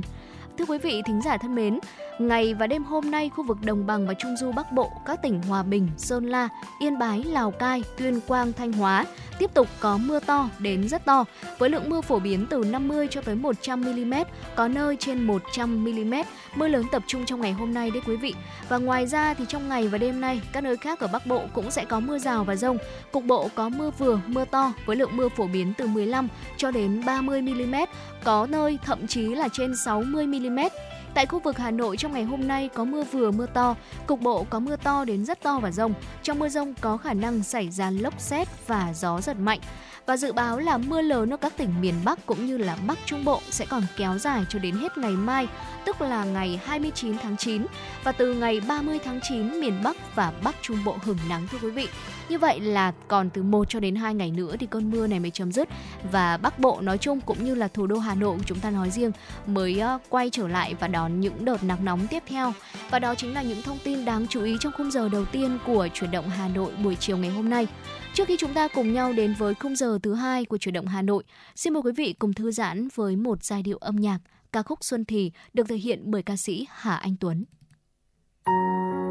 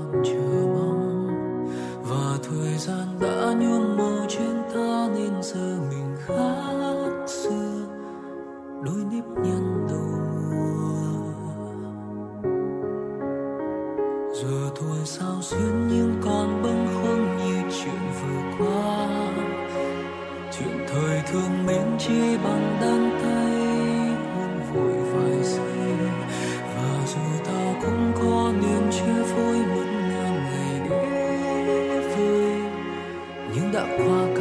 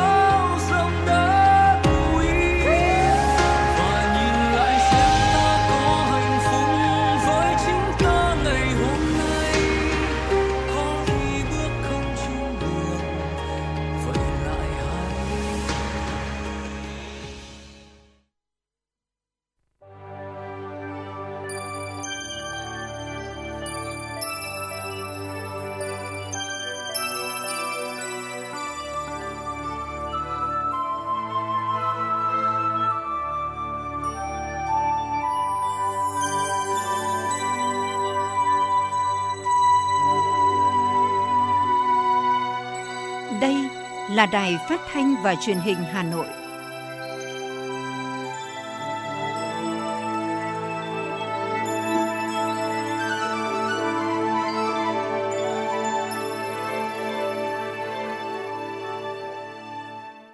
Xin được mến chào quý vị thính giả, bây giờ là 17 giờ đồng hồ đã điểm và chúng ta tiếp tục đồng hành cùng với nhau trong khung giờ của truyền động Hà Nội chiều ngày hôm nay trên tần số FM 96 MHz. Ngay bây giờ Quang Minh và Thu Thảo xin được gửi đến quý thính giả những tin tức đáng quan tâm. Thưa quý vị, Tổng cục Hải quan phối hợp với Tổ chức Hải quan Thế giới đăng cai tổ chức hội nghị và triển lãm công nghệ Tổ chức Hải quan Thế giới năm 2023, diễn ra từ ngày 10 tháng 10 đến ngày 12 tháng 10 năm 2023 tại Trung tâm Hội nghị Quốc gia Hà Nội. Hội nghị có chủ đề đón đầu kỷ nguyên số ứng dụng công nghệ được chia thành 10 phiên toàn thể và 3 phiên hội thảo chuyên đề về các chiến lược công nghệ và ứng dụng để giải quyết các thách thức của thương mại toàn cầu, xây dựng hệ thống hải quan có khả năng thích ứng như an ninh mạng, phục hồi sau thảm họa, ứng dụng trí tuệ nhân tạo hỗ trợ cơ quan hải quan để nâng cao hiệu quả hoạt động. Song song với hội nghị là triển lãm với khoảng 50 gian của các doanh nghiệp giới thiệu các công nghệ mới liên quan đến lĩnh vực hải quan. Đặc biệt có một gian hàng giới thiệu về truyền thống văn hóa danh lam thắng cảnh và các địa điểm du lịch của Hà Nội và Việt Nam với bạn bè quốc tế. Ủy ban nhân dân thành phố Hà Nội vừa có quyết định phê duyệt chương trình bồi dưỡng nâng cao phương pháp dạy học công nghệ thông tin ở nước ngoài cho giáo viên đạt điểm IELTS từ cao xuống thấp năm 2023. Chương trình bồi dưỡng nâng cao phương pháp dạy học công nghệ thông tin ở nước ngoài cho giáo viên đạt điểm IELTS từ cao xuống thấp nhằm nâng cao kiến thức, kỹ năng ứng dụng công nghệ thông tin trong giảng dạy các kỹ năng nghe, nói, đọc viết tiếng Anh. Đối tượng tham gia chương trình là viên chức giáo viên cấp tiểu học, trung học cơ sở, trung học phổ thông, trung tâm giáo dục nghề nghiệp giáo dục thường xuyên đạt IELTS từ 6.5 trở lên. Tổng thời gian thực hiện chương trình là 14 ngày, trong đó có 12 ngày ở nước ngoài. Nội dung chương trình tập trung bồi dưỡng nâng cao ứng dụng công nghệ thông tin trong giảng dạy 4 kỹ năng gồm đọc, viết, nghe, nói. Để đảm bảo an toàn trong chuyên chở học sinh, các lực lượng chức năng thành phố Hà Nội đang tập trung kiểm tra tất cả các phương tiện này trên địa bàn, kiểm tra hàng chục xe chở học sinh của các trường học tại quận Hà Đông. Lực lượng chức năng cho biết các phương tiện và người lái cơ bản đầy đủ giấy tờ, chứng chỉ, bằng lái. Tuy nhiên, nhiều xe lại vi phạm quy định về trang bị bình chữa cháy trên ô tô. Theo quy định, phương tiện chở người từ 10 đến 30 chỗ ngồi phải trang bị hai bình chữa cháy có dung tích không nhỏ hơn 2 kg. Hầu hết các phương tiện chở học sinh ở Hà Nội hiện nay là xe từ 16 đến 29 chỗ ngồi, nhiều xe trên 30 chỗ. Trong khi đó, các xe này chỉ được trang bị một bình cứu hỏa, dung tích lại không đạt tiêu chuẩn nên rất nguy hiểm nếu có sự cố hỏa hoạn xảy ra. Bình chữa cháy cùng với búa phá kính thoát hiểm là dụng cụ tối thiểu bắt buộc trang bị trên xe ô tô, đặc biệt là xe chở khách. Tuy nhiên, qua kiểm tra các xe chở học sinh cho thấy, ngoài thiếu bình chữa cháy, bình cũ, dung tích nhỏ, một số xe cũng không trang bị đầy đủ búa phá kính thoát hiểm theo quy định. Một thông tin đáng quan tâm tiếp theo thưa quý vị, Viện Nghiên cứu Phát triển Kinh tế Xã hội Hà Nội vừa triển khai khảo sát trực tuyến sự hài lòng của người dân tổ chức đối với 4 dịch vụ công, cấp giấy chứng nhận quyền sử dụng đất, cấp phép xây dựng, dịch vụ y tế công, dịch vụ giáo dục công. Đây là nội dung được thực hiện đồng thời với việc khảo sát trực tiếp được triển khai tại kế hoạch số 120 ngày 14 tháng 4 năm 2023 của Ủy ban nhân dân thành phố về khảo sát đo lường và nghiên cứu, phân tích sự hài lòng của người dân tổ chức đối với một số dịch vụ công trên địa bàn Hà Nội năm 2023. Viện Nghiên cứu Phát triển Kinh tế Xã hội Hà Nội đã gửi văn bản đến Sở Tài nguyên và Môi trường, Sở Xây dựng, Sở Y tế, Sở Giáo dục và Đào tạo và Ủy ban Nhân dân các quận huyện thị xã. Trong văn bản kèm theo đường dẫn và QR code đối với 5 phiếu khảo sát trực tuyến đánh giá sự hài lòng của người dân và tổ chức. Thưa quý vị và các bạn, Đến hiện tại, Việt Nam đã đạt kế hoạch 8 triệu lượt khách quốc tế, trong khi từ tháng 9 cũng là thời điểm du lịch bước vào mùa cao điểm thu hút khách quốc tế. Mới đây, Chính phủ giao Bộ Văn hóa, Thể thao và Du lịch giả soát, nghiên cứu, điều chỉnh mục tiêu đón khách quốc tế phù hợp với tình hình thực tế. Hơn một tháng sau khi chính sách thị thực mới có hiệu lực, du lịch Việt Nam đã ghi nhận những tín hiệu khởi sắc. Từ đầu năm dẫn đầu thị trường gửi khách đến Việt Nam là Hàn Quốc. Trong hai tháng gần đây, khách đến từ châu Âu đã vượt lên dẫn đầu về tốc độ tăng trưởng, đạt mục tiêu đón 8 triệu lượt khách quốc tế đề ra từ đầu năm. Ngành du lịch còn nhiều dư địa để vượt xa mục tiêu này khi mùa cao điểm thu hút khách quốc tế thường bắt đầu từ tháng 9 bà Đoàn Thị Thanh Trà, Giám đốc tiếp thị và truyền thông lữ hành Sài Gòn Tourist và ông Bùi Thanh Tú, Giám đốc marketing công ty du lịch Best Price nói. Khách quốc tế đến Việt Nam theo đường hàng không và đặc biệt đường tàu biển. À, đặc biệt là cái thành công của chúng tôi trong những năm vừa qua là cái việc mình phục hồi được gần như là hoàn toàn cái mảng du lịch tàu biển à, và có những thời điểm thì gần như là có đến 4 à, năm tàu biển cùng lúc có Việt Nam và mỗi một tàu có thể lên đến 3 đến 4 ngàn khách. Là dịp cuối năm thì sẽ là cao điểm của dịp khách uh, Mỹ, Úc, Canada và một số khách ở châu Âu là đấy là những cái thị trường mà họ có kỳ nghỉ đông dài và họ ờ, đây cũng là dịp khách đi du lịch vào dịp lễ Giáng sinh và năm mới thì đây sẽ là cái giai đoạn mà dịp khách đấy sẽ tăng cao. Năm 2023, Việt Nam đặt mục tiêu đón 8 triệu, mức độ phục hồi so với trước dịch COVID-19 đạt 44%. Vì vậy, việc chính phủ giao Bộ Văn hóa, Thể thao và Du lịch nghiên cứu điều chỉnh mục tiêu thu hút khách phù hợp với tình hình hiện nay, nhất là khi chính sách visa mới đã được áp dụng – các chuyên gia du lịch cũng cho rằng cần nhìn nhận mục tiêu đón khách không chỉ là con số để hoàn thành nhiệm vụ, mà lợi ích của việc điều chỉnh mục tiêu là giúp cho ngành du lịch có những giải pháp, kế hoạch cụ thể kịp thời. Ông Phùng Quang Thắng, Phó Chủ tịch Liên tri hội Lữ hành Việt Nam và ông Nguyễn Vũ Khắc Huy, Tổng Giám đốc Công ty Du lịch Vina Phú Quốc nói. Cái việc mà điều chỉnh khách quốc tế tăng lên để chúng ta có thể đạt cỡ khoảng à, hồi phục cỡ khoảng 55 đến 60% cái lượng khách tế so với trước dịch thì à, cũng là một cái thể hiện sự quyết tâm của ngành đối với cái, cái hồi phục à, du lịch quốc tế. À, rõ ràng rằng à, cái con số của à, chúng ta về à, chỉ tiêu khách quốc tế nó cũng còn à, khá là khiêm tốn so với à, các nước à, Đông Nam Á, đặc biệt là Thái Lan. À, và điều chỉnh lần này tôi nghĩ hết sức là hợp lý và trong cái bối cảnh mà sắp tới cái lượng khách à, quốc tế cũng sẽ tăng cao. Vừa qua, Chính phủ đã giao Bộ Văn hóa, Thể thao và Du lịch giả soát, nghiên cứu điều chỉnh mục tiêu đón khách quốc tế năm 2023 phù hợp với tình hình thực tế để tạo đột phá hơn nữa. Vẫn còn gần 3 tháng cuối năm, Thêm vào đó, tháng 9 cũng mới bắt đầu vào mùa cao điểm khách du lịch quốc tế. Các doanh nghiệp kỳ vọng có thể đón từ 10 đến 12 triệu lượt khách trong năm nay. Có nhiều điều ngành du lịch Việt Nam đã làm để có thể đạt được kết quả này. Trong đó, chính sách thị thực mới là yếu tố kéo nhiều du khách đến nước ta.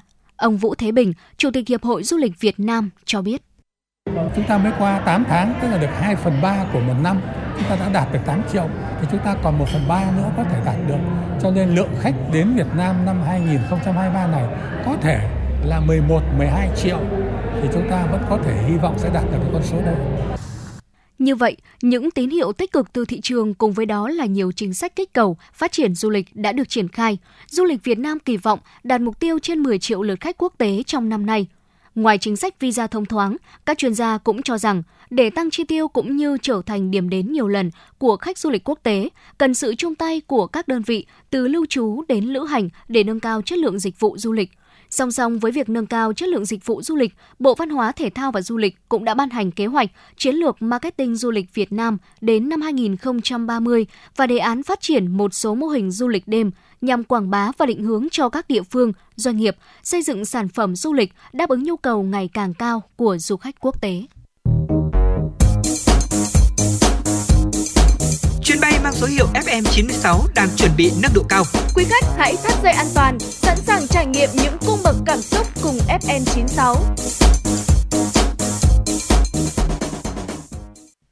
Thưa quý vị, tận dụng thời gian cao điểm mua sắm, tiêu thụ hàng hóa dịp Tết Trung thu, các gian thương đã tìm nhiều cách để nhập lậu bánh kẹo có nguồn gốc xuất xứ nước ngoài về thị trường Hà Nội với số lượng lớn. Tuy nhiên, những sản phẩm 30, tức là không hóa đơn chứng từ, không rõ nguồn gốc xuất xứ và không đảm bảo chất lượng về an toàn thực phẩm, tiềm ẩn rất nhiều nguy cơ đến sức khỏe người tiêu dùng. Tin vào lời quảng cáo, chị Nguyễn Minh Nguyệt ở quận Hoàng Mai, Hà Nội đã đặt mua 3 chiếc bánh trung thu 200g với giá chỉ 16.000 đồng một chiếc trên một trang thương mại điện tử. Kết quả khi nhận hàng, chất lượng của những sản phẩm giá rẻ này khiến chị vô cùng thất vọng.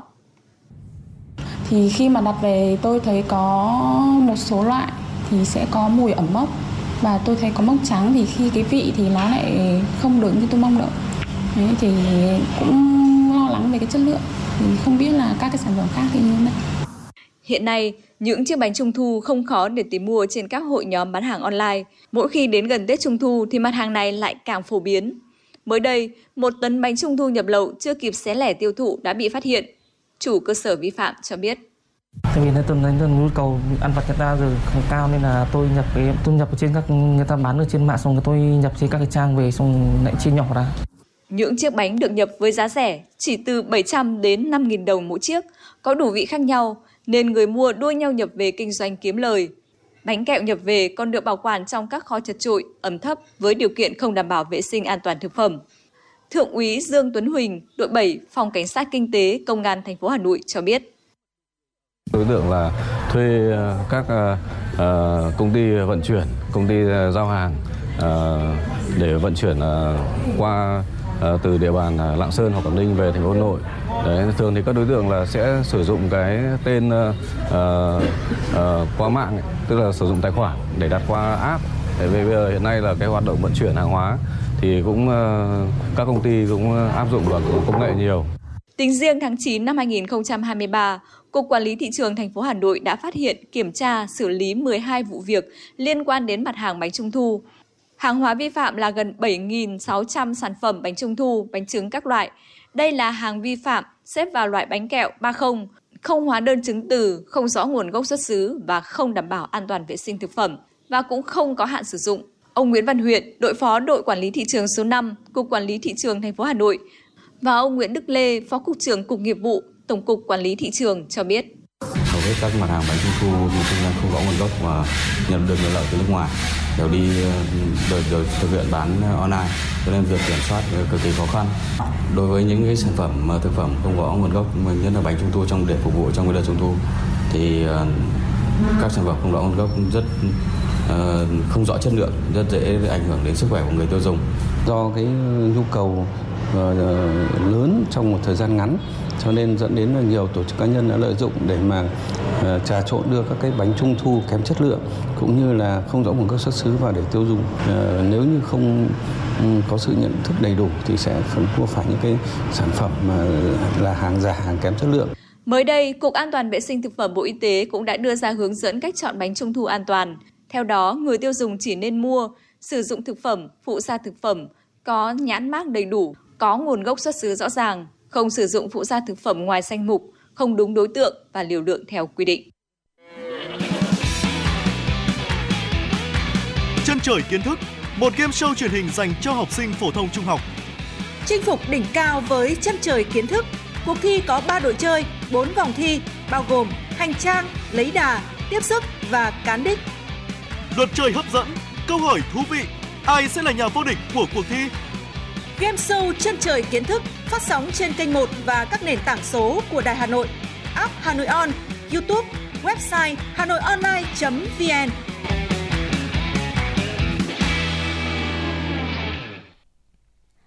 Xin mời quý vị cùng quay trở lại với dòng chảy tin tức của Truyền động Hà Nội chiều nay. Thưa quý vị, Quốc hội Triều Tiên đã nhất trí thông qua chương trình nghị sự quan trọng nhằm xây dựng chính sách của Triều Tiên về lực lượng hạt nhân thành luật cơ bản của nhà nước. Chủ tịch Quốc vụ Triều Tiên Kim Jong-un nêu rõ, chính sách xây dựng lực lượng hạt nhân của Triều Tiên đã được xác định lâu dài là luật cơ bản của quốc gia, không ai được phép coi thường. Ông cho biết, Triều Tiên phải đẩy nhanh quá trình hiện đại hóa vũ khí hạt nhân để giữ vững lợi thế gian đe chiến lược và ngăn chặn các hành động khiêu khích. Ngoài ra, Quốc hội Triều Tiên cũng thông qua một số kế hoạch sửa đổi và bổ sung một số nội dung của Hiến pháp Triều Tiên, thông qua quyết định thành lập Cơ quan Phát triển Hàng không Vũ trụ Quốc gia thuộc Tổng cục Công nghệ Hàng không Vũ trụ Triều Tiên. Hải quân Philippines chuẩn bị tổ chức cuộc tập trận Sama Sama trong năm nay, dự kiến từ ngày 2 tháng 10 đến ngày 13 tháng 10 tại khu vực hoạt động của lực lượng Hải quân Nam Luzon. Sama Sama là cuộc tập trận song phương giữa Hải quân Mỹ và Hải quân Philippines. Theo thông báo, cuộc tập trận dự kiến sẽ diễn ra ở khu vực phía nam đảo Luzon.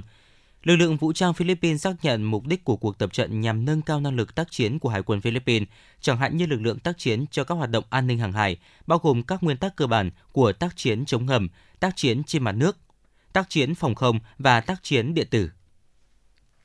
Bộ trưởng Tài chính Nhật Bản khẳng định mọi lựa chọn đều có thể được cân nhắc trong việc ngăn chặn biến động quá mức trên thị trường tiền tệ khi đồng yên tiến gần đến mức 150 yên trên một đô la Mỹ. Các thị trường tài chính đang chờ xem liệu Nhật Bản có can thiệp sau khi đưa ra một loạt các cảnh báo gần đây hay không.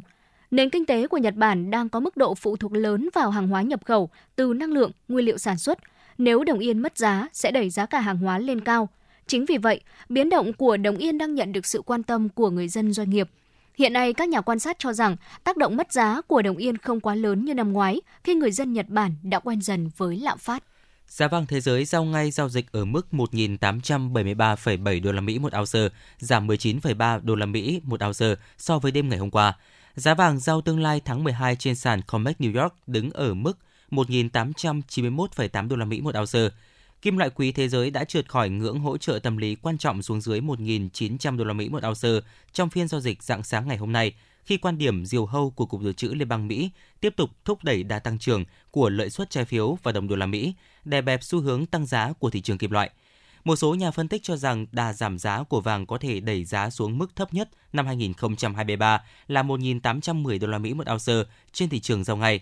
Sau khi Fed phát tín hiệu sẽ duy trì chính sách tiền tệ hạn chế trong tương lai gần, ngay cả khi chu kỳ thắt chặt kết thúc, một đợt bán tháo đã được kích hoạt. Sốt xuất huyết là bệnh truyền nhiễm cấp tính, có thể gây thành dịch do virus đanh gây ra. Bệnh lây lan do mũi vằn đốt người bệnh nhiễm virus, sau đó truyền bệnh cho người lành qua vết đốt. Đến nay, bệnh sốt xuất huyết chưa có vaccine phòng bệnh và chưa có thuốc điều trị đặc hiệu.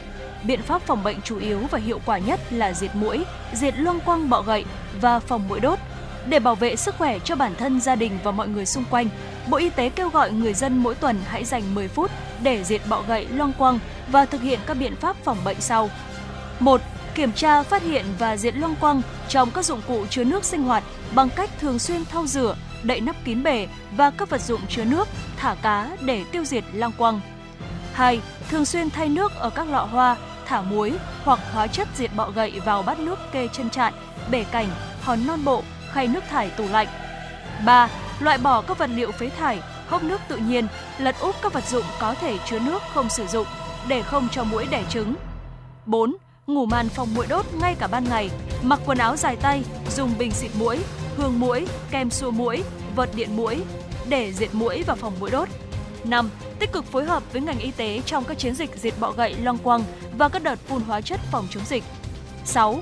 Khi bị sốt, đến ngay cơ sở y tế để được khám và tư vấn điều trị, không tự ý điều trị tại nhà.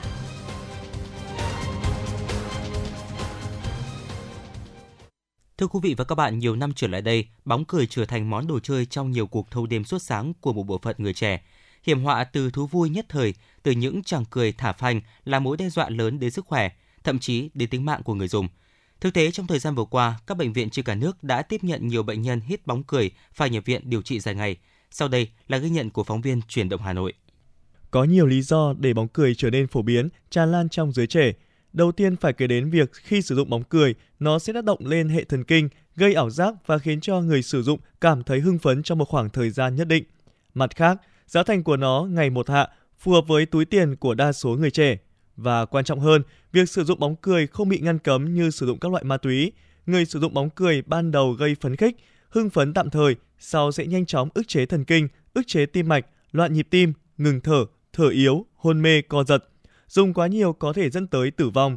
Bệnh nhân nhập viện chủ yếu là những người trẻ, chỉ loanh quanh tuổi 20.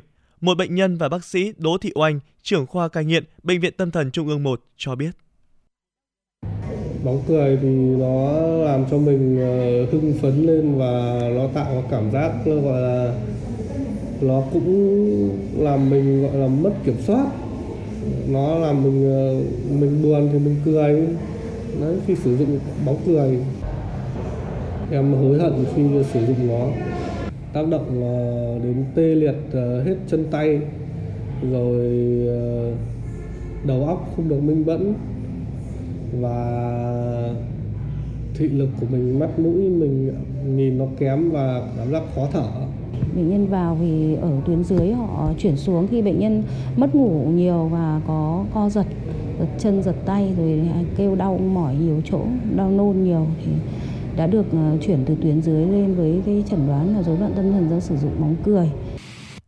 Các bệnh nhân thường nhập viện theo hai dạng, một ngộ độc cấp tính và hai là do dùng nhiều lần gây tổn thương thần kinh não, tủy sống, có biểu hiện trầm cảm, mất trí nhớ, tê yếu cơ, liệt, tổn thương máu, Bóng cười sẽ làm cho người dùng bị nhiễm độc khí N2O như thiếu máu đại hồng cầu, da dày sừng, bệnh lý thần kinh trung ương và ngoại biên như là bị tê chân tay.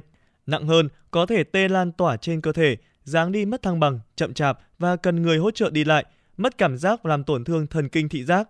Bác sĩ Đỗ Thị Oanh, trưởng khoa cai nghiện Bệnh viện Tâm thần Trung ương 1 cho biết. Nguy cơ rất rõ ràng là chưa kể là còn thiếu oxy não luôn đấy nhiều cái đấy cấp gặp là như thế rồi là nặng nhất là họ họ sẽ cái cái tổn thương về thần kinh nó sẽ đến trước cả cái tâm thần tâm tâm thần nó có thể gây ảo liên tục như thế và bệnh nhân thoát khỏi thực tại tức là sống con này liên tục bị ảo như thế thì rất là nguy hiểm. Còn tại bệnh viện Bạch Mai, trong 5 năm trở lại đây, số lượng bệnh nhân điều trị tình trạng ngộ độc liên quan đến bóng cười ngày càng tăng, thậm chí ngày nào cũng có ca bệnh đang được điều trị tại bệnh viện. Khí cười NO2 là nhóm chất gây nghiện, thuộc nhóm gây ảo giác có xu hướng tăng liều. Người dùng có thể bị phụ thuộc, nghiện, tương tự heroin. Đây là lý do nhiều người lúc đầu chỉ sử dụng bóng cười cho vui, vô hại, vì hết cười lại trở về trạng thái bình thường. Tuy nhiên, trên thực tế, việc sử dụng NO2 kéo dài hoặc lạm dụng với mục đích giải trí không được kiểm soát có thể gây ra các vấn đề nghiêm trọng về thần kinh, tim mạch, ức chế não, thậm chí gây tử vong. Tiến sĩ bác sĩ Nguyễn Trung Nguyên, Giám đốc Trung tâm chống độc và tiến sĩ bác sĩ Lê Thị Thu Hà, trưởng phòng sử dụng chất và y học hành vi, Viện Sức khỏe Tâm thần, Bệnh viện Bạch Mai nói. À, thứ nhất là trên thần kinh, nó gây tổn thương các cái chất trắng của toàn bộ hệ thần kinh của chúng ta từ não đến tủy xuống cổ và dây thần kinh và các bệnh nhân biểu hiện là từ nhẹ tê bì yếu chân yếu tay thậm chí có nhiều nhân bị liệt ảnh hưởng chức năng thở không thể vận động chức năng cơ bản được không thể đi lại được không thể cầm bát cơm được rồi thì dọn tâm thần. Rồi thì về mặt máu thì dây thiếu thiếu máu để ức chế tủy xương giống như là tủy suy tủy. Trên sức khỏe sinh sản thì gây giảm sức khỏe sinh sản kể cả nam cả nữ. Chỉ là ở Mỹ ở Úc thì cũng cấm bán với mục đích giải trí. Hay là Hà Lan hay là Anh thì cấm sử dụng một cách vô tội vạ rồi. Cũng không phải tự nhiên mà các nước người ta cấm. Phải hạn chế sử dụng một cách gọi là không theo một cái quy định sử dụng gọi là thoải mái như hiện nay. Hiểm họa từ thú vui nhất thời từ những tràng cười thả phanh là mối đe dọa lớn đến sức khỏe, thậm chí tính mạng người dùng. Các bác sĩ khuyến cáo giới trẻ nên tránh xa bóng cười, ngay cả khi sử dụng một lần cũng không nên, bởi dùng một vài lần sẽ gây nghiện và lần sau lại hít nhiều hơn lần trước, dẫn đến khó bỏ.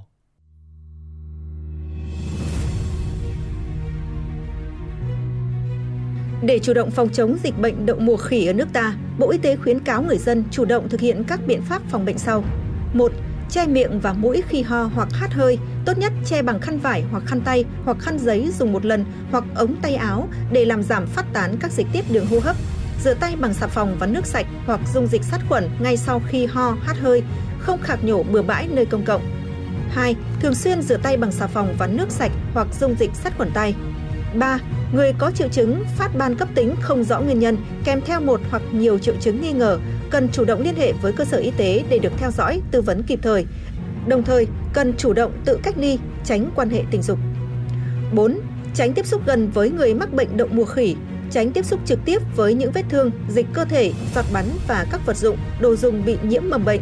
Trong trường hợp nơi ở, nơi làm việc có người mắc hoặc nghi ngờ mắc bệnh, cần thông báo cho cơ quan y tế để được tư vấn và xử trí kịp thời, không tự ý điều trị.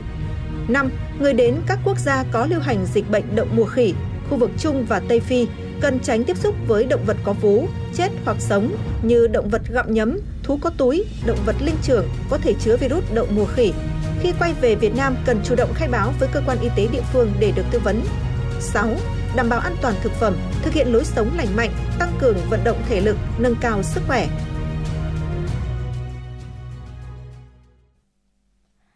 Quý vị và các bạn đang nghe chương trình Truyền động Hà Nội chiều trên kênh phát thanh FM 96 MHz của Đài Phát thanh Truyền hình Hà Nội. Chịu trách nhiệm nội dung Nguyễn Kim Khiêm, chịu trách nhiệm sản xuất Nguyễn Tiến Dũng, đạo diễn và biên tập Lưu Hường Hoa Mai, MC Thu Thảo Quang Minh, kỹ thuật viên Bảo Tuấn phối hợp thực hiện. Và trước khi đến với những nội dung tiếp theo của chương trình, mời quý vị cùng thư giãn với giai điệu của ca khúc Thằng Cuội.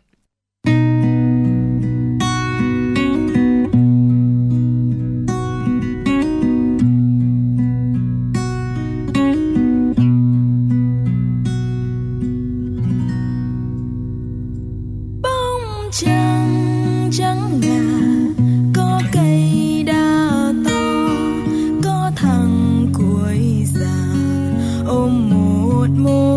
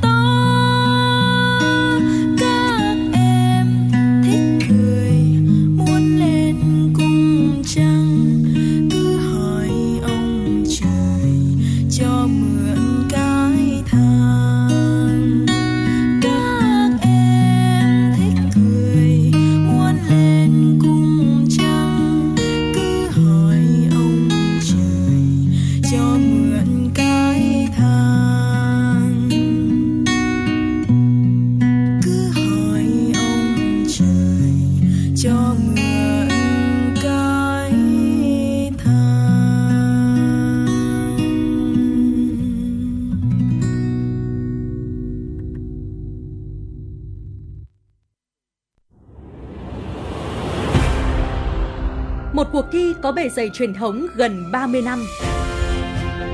Một khởi đầu của các diva làng nhạc Việt. Là bệ phóng cho nhiều tài năng âm nhạc.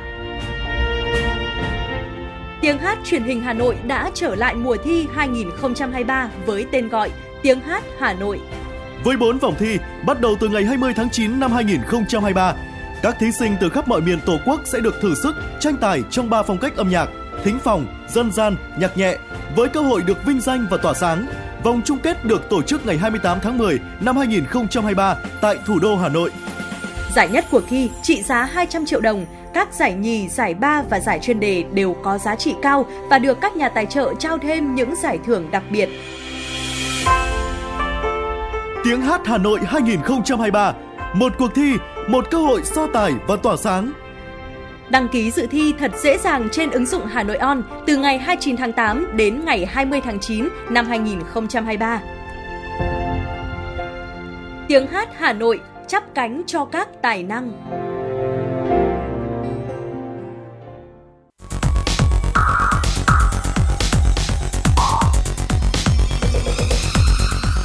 Các bạn đang theo dõi kênh FM 96 MHz của đài phát thanh truyền hình Hà Nội. Hãy giữ sóng và tương tác với chúng tôi theo số điện thoại 024 3773 6688. FM 96 đồng hành trên mọi nẻo đường. đường. Thưa quý vị, đau mắt đỏ là tình trạng nhiễm trùng mắt thường do vi khuẩn hoặc virus gây ra hoặc do phản ứng dị ứng với triệu chứng đặc trưng là đỏ mắt. Đau mắt đỏ tuy là một bệnh cấp tính, triệu chứng rầm rộ, dễ lây, thế nhưng thường lành tính, ít để lại di chứng. Tuy nhiên, bệnh thường ảnh hưởng nhiều đến sinh hoạt, học tập lao động và có không ít trường hợp bệnh kéo dài, gây biến chứng ảnh hưởng đến thể lực sau này. Hiện nay, số ca mắc đau mắt đỏ vẫn đang gia tăng tại Hà Nội. Do vậy, người dân cần trang bị kiến thức để chủ động phòng chống bệnh đau mắt đỏ cho bản thân và con em mình. Đặc biệt, khi mắc đau mắt đỏ, cần đi thăm khám tại cơ sở y tế, tránh tự ý mua thuốc và áp dụng các phương pháp dân gian. Sau đây là tổng hợp của phóng viên Truyền động Hà Nội. Theo Bộ Y tế, bệnh đau mắt đỏ, viêm kết mạc cấp gần đây có xu hướng gia tăng tại một số tỉnh thành như Hà Nội, Đà Nẵng, thành phố Hồ Chí Minh. Số ca đến khám không ngừng tăng cao, đặc biệt là trẻ nhỏ vì dịch xảy ra vào đúng dịp tự trường. Lợi dụng dịch bệnh và tâm lý hoang mang, lo sợ của nhiều người, một số phương pháp kỳ dị chữa đau mắt đỏ cũng được lan truyền, chia sẻ trên mạng xã hội mà không dựa trên bất cứ một cơ sở khoa học nào. Ngoài những phương pháp như đắp lá, tra thuốc nhỏ mắt, một số tài khoản trên mạng còn hùng hồn khẳng định sẽ chia sẻ cách chữa đau mắt đỏ bằng nhỏ nước tiểu. Theo đó, tài khoản NDTN viết bị đau mắt đỏ lấy nước tiểu cho vào bình nhỏ mắt, nhỏ vào mắt mỗi bên 3 giọt mỗi ngày 3 lần và nhỏ nước tiểu xung quanh vùng mắt thoa đều ra. Tài khoản này còn khẳng định ai tin tưởng thì làm theo, chắc chắn hết. Sau đó mấy ngày, tài khoản này tiếp tục đăng tải nội dung em sẽ chia sẻ phương pháp chữa đau mắt, các vấn đề về mắt. Tiếp tục vẫn là phương pháp nhỏ nước tiểu vào mắt, nhỏ nước tiểu mỗi bên 3 giọt ngày 3 đến 6 lần. Dường như sợ cộng đồng mạng không tin, tài khoản này tiếp tục khẳng định anh chị em mình nếu chưa làm theo đừng có vội phán xét. Đồng thời có chút dọa dẫm, thuốc nhỏ mắt nhãn hiệu nào cũng có corticoid, nhỏ nhiều hại gan thận à nha. Thực tế chưa có nghiên cứu khoa học hay bài thuốc nào chứng minh rằng nước tiểu dùng để chữa đau mắt đỏ.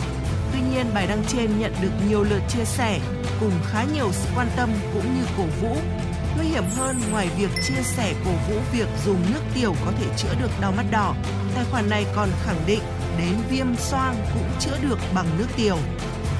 Thực tế cho thấy khoa học chưa chứng minh và ghi nhận trường hợp nào chữa bệnh bằng nước tiểu. Thành phần của nước tiểu chủ yếu là nước, ure, muối, đặc biệt vi khuẩn.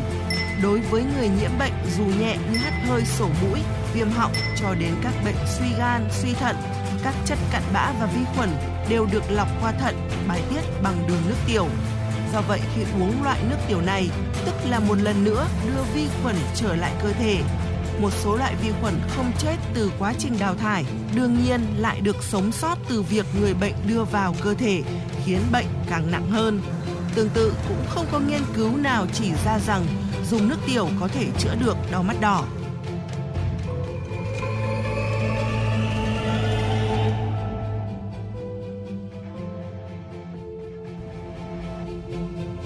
Đau mắt đỏ là tình trạng viêm kết mạc khá đa dạng như virus, vi khuẩn, vi nấm, dị ứng, bệnh gây nhiễm thành dịch, xảy ra khi giao mùa, nhất là từ hè sang thu, lây lan mạnh trong cộng đồng thành dịch. Nhưng nhìn chung bệnh thường lành tính, ít gây biến chứng, ảnh hưởng đến thị lực, nhưng lại ảnh hưởng nhiều đến sinh hoạt, học tập và công việc. Theo Hội Nhãn khoa Việt Nam, nhiều người cho rằng bệnh nhân đau mắt đỏ cần đeo kính dâm cách ly với các thành viên khác vì sợ nhìn nhau cũng có thể lây. Tuy nhiên, quan niệm này không đúng. Bệnh lây do tiếp xúc trực tiếp qua giọt bắn của nước bọt hoặc bắt tay, dùng chung khăn. Bệnh cũng có thể lây gián tiếp qua các tiếp xúc trung gian như tay nắm cửa, nút bấm thang máy, nước bể bơi.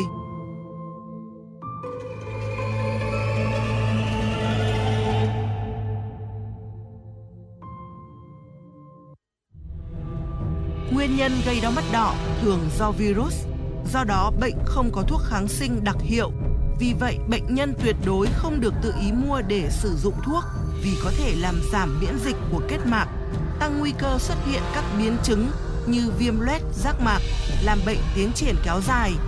Hàng ngày, người bệnh cần rửa mắt bằng nước muối vô khuẩn, chườm lạnh mắt để giảm sưng viêm, đeo kính để tránh các kích thích gió, bụi vào mắt, ăn uống đủ chất, đủ vitamin để tăng cường sức đề kháng của cơ thể.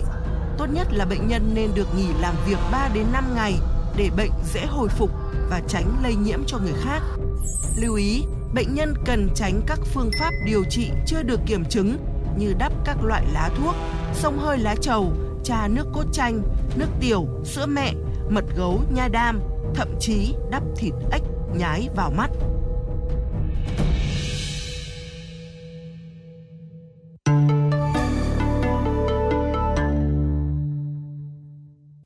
Thưa quý vị và các bạn, tự kỷ là một rối loạn phát triển lan tỏa mức độ từ nhẹ đến nặng, khởi phát trước 3 tuổi và diễn biến kéo dài. Việc phát hiện sớm và can thiệp, phục hồi chức năng cho trẻ có ý nghĩa to lớn để giúp trẻ tự kỷ hòa nhập, hạn chế những gánh nặng cho gia đình và xã hội. Can thiệp đối với trẻ mắc tự kỷ là một chương trình can thiệp toàn diện, lâu dài và cần có sự tham gia của mọi thành viên liên quan đến trẻ như cha mẹ, giáo viên và các chuyên gia. Trẻ cần được can thiệp từ nhiều phương diện, chăm sóc, nuôi dưỡng, dạy dỗ, giáo dục và uốn nắn, hỗ trợ các kỹ năng cần thiết. Phóng viên Hoa Mai đã có mặt tại Bệnh viện Nhi Trung ương và có cuộc trao đổi với bác sĩ Thành Ngọc Minh, trưởng khoa tâm thần xoay quanh nội dung này. Mời quý vị thính giả cùng nghe.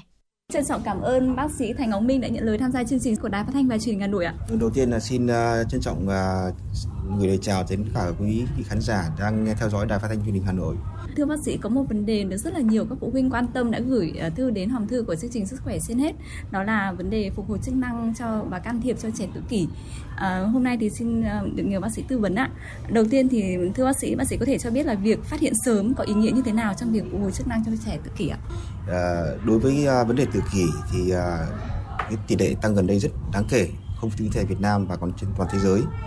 Thì cái việc phát hiện sớm và qua đó chúng ta có sẽ xây dựng một cái, cái, cái kế hoạch can thiệp sớm trẻ cực kỳ quan trọng. Việc phát hiện sớm quyết định cái sự à, phát triển hòa nhập của con sau này.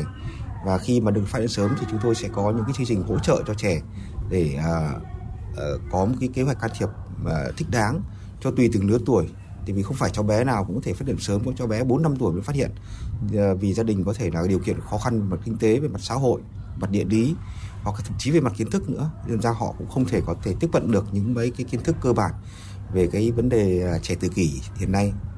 Dạ vâng ạ. Vậy thưa bác sĩ làm thế nào để phụ huynh có thể phát hiện sớm trẻ tự kỷ ạ? À, đối với những trường hợp à, trẻ tự kỷ nghi ngờ trẻ tự kỷ đến với chúng tôi thì thông thường là các trẻ có có khiếm khuyết về ngôn ngữ, khiếm khuyết về mặt à, tương tác xã hội hoặc là cái chơi cùng trang lứa với nhau. Vì vậy cha mẹ à, khi mà đã có con từ khoảng 12 tháng tuổi trở lên thì phải có một số những nhận định nhất rất rõ ràng là khi 12 tháng tuổi cho phép phải bập bẹ một số từ đơn. 16 tháng tuổi là phải có một câu một hai từ. Và có hành vi bảo cảm xúc chỉ ngón trỏ hoặc là giao tiếp với các bố mẹ hoặc là giao tiếp với bạn cùng trang lứa còn đông trẻ tự kỷ thường là rất chậm với ngôn ngữ và có những về rất hạn chế về mặt giao tiếp đặc biệt là khi trẻ đến uh, trường học mẫu giáo chẳng hạn thì trẻ thường chơi một mình. Cái đấy nhận xét của cô giáo nhiều gia đình do nhận xét cô giáo mà gia đình lên khám. Chính vậy một số trường hợp cũng khám khá muộn. À, vì vậy cha mẹ nên có những uh, hiểu biết về những mức phát triển bình thường của một đứa trẻ. Qua sự hiểu biết về mốc phát triển bình thường của đứa trẻ thì các cha mẹ sẽ, sẽ dễ dàng nhận định được con mình có bất thường về mặt gì, mặt ngôn ngữ, về mặt vận động, về mặt hành vi cảm xúc. Vâng ạ. À, thưa bác sĩ, việc can thiệp cho trẻ tự kỷ có lẽ là cần một cái quá trình đúng không ạ? Thế nhưng tuy nhiên cũng có những cái phụ huynh vẫn có sự nóng vội và và lo lắng khi không thấy con mình có sự um, tiến triển. Vậy bác sĩ có thể cho biết là việc can thiệp và phục hồi chức năng cho trẻ tự kỷ thì cần có những cái nguyên tắc như thế nào? Một số cha mẹ thì à, cũng vì lý do này nọ mà đưa con đến khám muộn thì à, cái uh, quá trình can thiệp cho trẻ tự kỷ là quá trình lâu dài khi mà được chẩn đoán chính xác uh, tất nhiên có thể phải uh, uh, chẩn đoán phân biệt với một số trường hợp như là cái rối loạn giao tiếp rối loạn uh, xa cách mẹ rồi là những cái rối loạn về mặt chậm ngôn ngữ nói chung. Chúng ta phải phân biệt được chuyện đó khi mà trẻ đã được đánh giá một số những cái test sàng lọc về tự kỷ của khoa tâm thần bệnh viện trung ương thì uh, các con sẽ được uh, hỗ trợ về mặt uh, đào tạo cha mẹ. Chúng tôi rất uh, chú trọng việc đào tạo cha mẹ. Vì sao? Vì các con đến khoa tâm thần với trung ương chỉ được một số lượng nhất định thôi không thể nhiều được. À, và trong thời gian mà các con được à, can thiệp tại bệnh viện như trung ương thì chúng tôi đã dành thời gian hướng dẫn cha mẹ cách can thiệp tiếp tục ở nhà. Bởi vì cái cả quá trình sau này là quá trình lâu dài cha mẹ phải có trang bị một sức khỏe tốt một tinh thần tốt và sẵn sàng đồng hành và với con một thời gian rất dài. Và uh, cũng phải tránh những chuyện lo âu căng thẳng quá mức.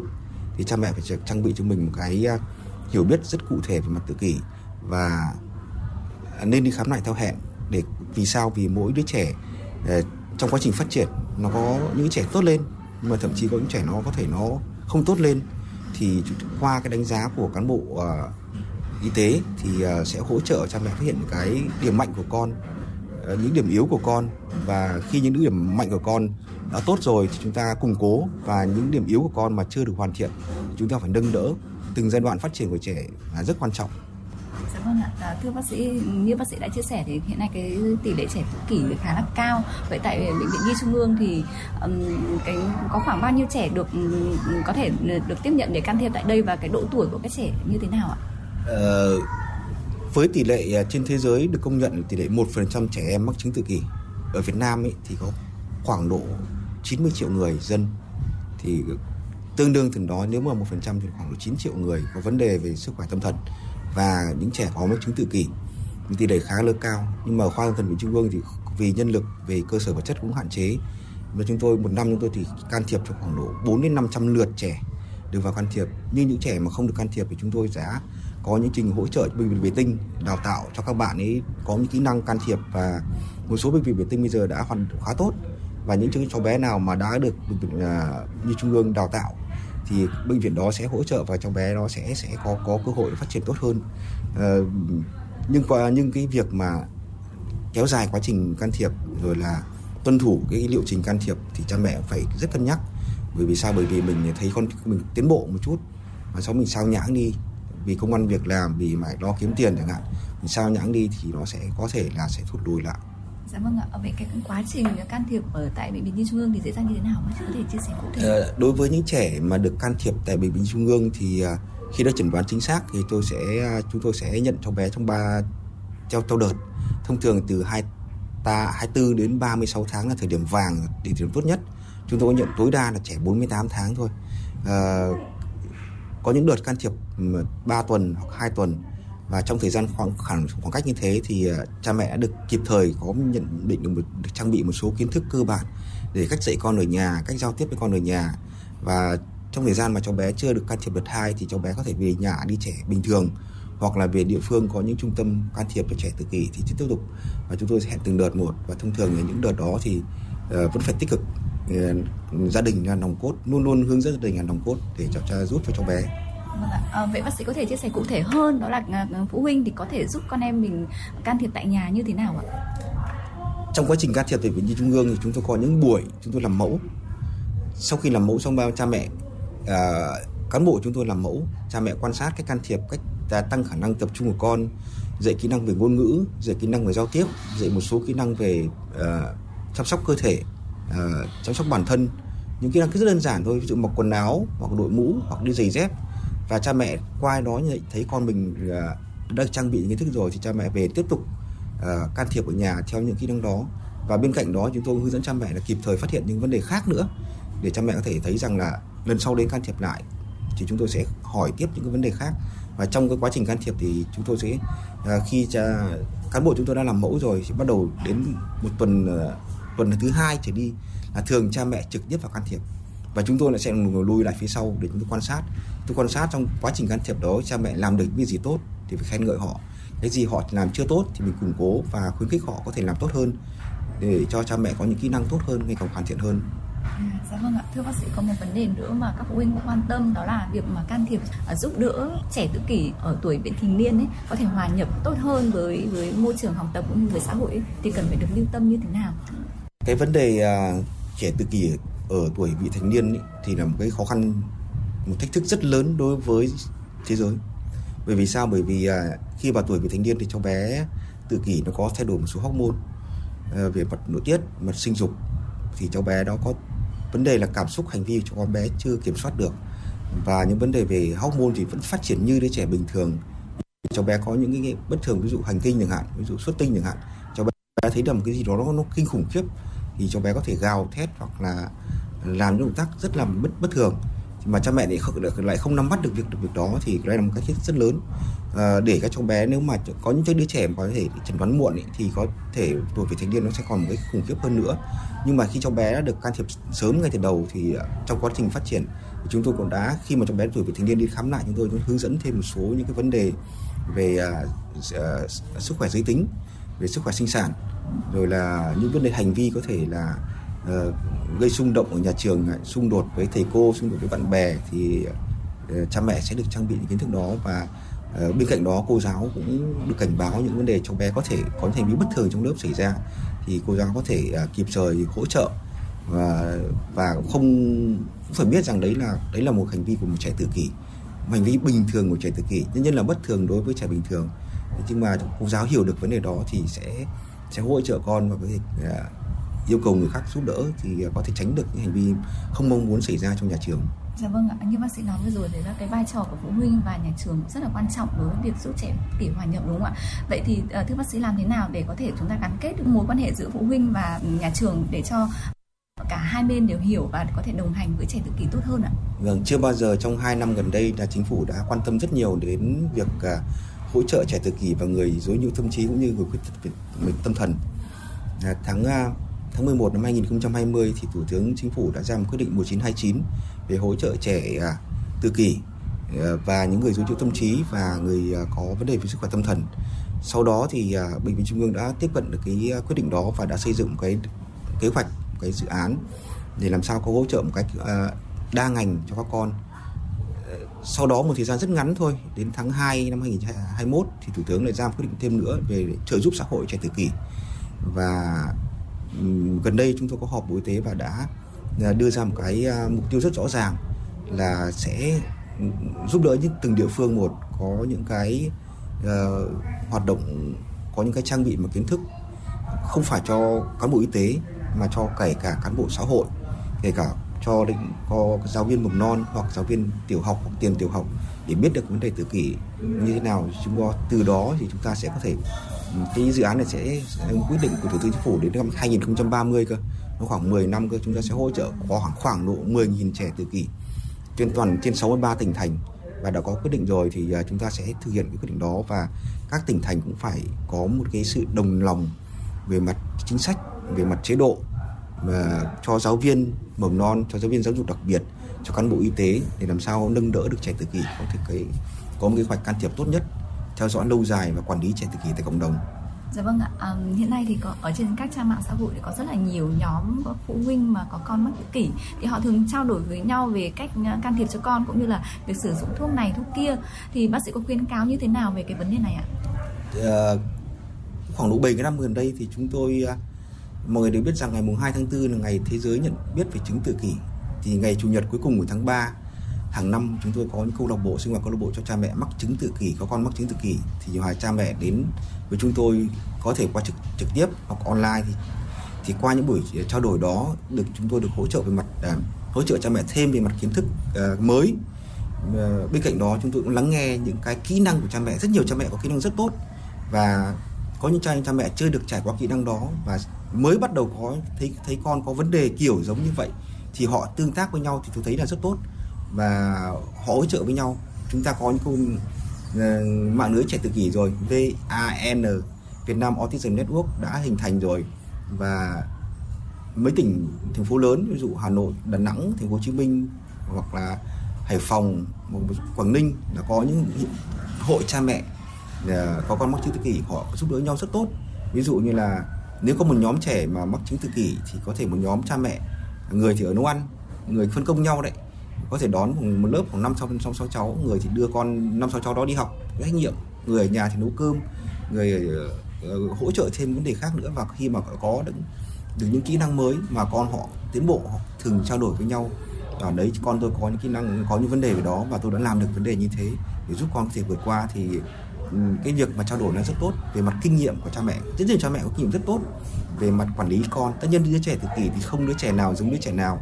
Nhưng mà qua những cái kỹ năng của từng cha mẹ thì họ có thể họ hiểu được nhau họ thông cảm với nhau và bên cạnh đó thì cộng đồng cũng nhìn nhận họ một cách uh, gọi là thân thiện hơn gọi là có tính chất nhân văn hơn để làm sao con tự kỷ không bị uh, coi là một cái cái vấn đề gì gánh nặng cho xã hội Dạ vâng ạ. Thế còn cái vấn đề mà họ trao đổi về các sử dụng thuốc hoặc là các biện pháp châm cứu các thì bác sĩ có khuyên cáo như thế nào ạ? Ờ, đối với chúng tôi thì cái vấn đề mà sử dụng uh, những cái phương pháp điều trị khác ngoài giáo dục đặc biệt, thì ờ, những cái phương pháp giáo dục ờ, can thiệp khác thì có thể dùng một số thuốc để làm sao giúp các đứa trẻ để quản lý hành vi đứa trẻ đỡ cho đứa trẻ đỡ xung động. Còn ờ, nhưng mà những thuốc đó thì thông thường là phải được sự quản lý của cán bộ y tế và được theo dõi và được giám sát qua từng thời gian khoảng 2 tháng hoặc 3 tháng để điều chỉnh thuốc, chứ không phải cháu bé nào cứ có một đơn thuốc về cứ thế dùng dài thì là không tốt cho đứa trẻ.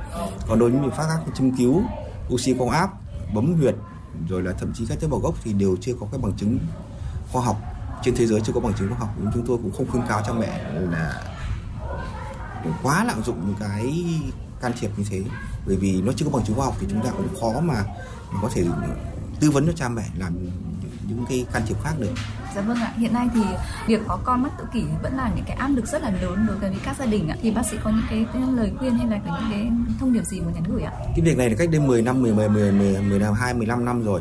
Thì rất nhiều cha mẹ là giấu con khi thấy con có vấn đề bất thường về hành vi được chẩn được các cán bộ y tế à, góp ý là con có nguy cơ mắc chứng tự kỷ thì họ giấu con và không ờ, không chia sẻ với cộng đồng nhưng mà đến à, uh, 5 năm gần đây thì uh, khoa tâm thần trung ương qua các kênh à, Ờ, truyền thông qua kênh truyền hình báo chí thì rất nhiều cha mẹ cũng đã cởi mở hơn với chúng tôi. Và họ qua đó họ có những nhóm câu lạc bộ những nhóm cha mẹ có con mắc chứng tự kỷ ở gần nhau chẳng hạn thì hỗ trợ nhau. Thì đến thời điểm này thì cái vấn đề mà um, hiểu biết về chứng tự kỷ và cái uh, sự kỳ thị của gia của xã hội cũng đã giảm đi rất nhiều. Và thấy rất nhiều gia đình là có thể có thì một cách vui vẻ có thể đưa con ra nơi công cộng uh, chơi hoặc đi siêu thị hoặc là đi xem phim chẳng hạn tất nhiên là cũng có người giám sát thế nhưng mà họ, họ đỡ bất kỳ thị rất nhiều Dạ vâng ạ. À, trong cái quá trình nhiều năm đồng hành cùng với trẻ tự kỷ thì bác sĩ đã chứng kiến những cái trường hợp nào mà các con có những sự tiến bộ hoặc là có sự um, bứt phá trong học tập cũng như là sự vươn lên hòa nhập với cuộc sống thì bác sĩ có thể chia sẻ để các phụ huynh có trẻ tự kỷ có thêm những cái niềm tin ạ. Ừ, có rất nhiều chứ, có rất nhiều những trẻ mà cha mẹ tưởng đi vào ngõ cụt rồi thì uh, khi mà đến khám với chúng tôi chúng tôi có thể tư vấn, có thể hỗ trợ và thậm chí có thể uh, có một số trong bé cháu bé được được uh, xác nhận của bệnh viện trung ương thì cháu bé đó đi học lớp 1 và có thêm một cô giáo đi kèm nữa. Thì cháu bé hòa nhập khá tốt và có cháu bé nó tiến bộ rõ rệt rõ rệt. Đó là một cách giải pháp. Nên vì chính vì vậy trong những buổi uh, câu lạc bộ chia sẻ cho các, các gia đình có con mắc chứng tự kỷ thì bên cạnh nước mắt thì cũng có rất nhiều nụ cười. Và các bạn cũng đã đã kịp thời chia sẻ với nhau và thấy là chúng tôi rất mừng. Lúc đấy chúng tôi là học trò chúng tôi không phải là người hướng dẫn nữa. Tôi lắng nghe cha mẹ để qua đó chúng tôi có những cái kinh nghiệm khác quý báu hơn để giúp những cha mẹ khác mà chưa được tiếp cận Dạ vâng ạ. À, vậy thì đối với uh, trẻ tự kỷ một lần nữa thì chúng ta vẫn thấy là cái vai trò của gia đình vẫn là rất là quan trọng đúng không ạ? Cực kỳ quan trọng, nó là cực kỳ quan trọng. Vì sao? Vì cha mẹ sẽ là người đồng hành, cha mẹ là người hiểu con nhất và cha mẹ sẽ là người thầy tốt nhất trong quãng đời còn lại của con. Dạ vâng ạ. Trọng cảm ơn bác sĩ ạ. Xin cảm ơn.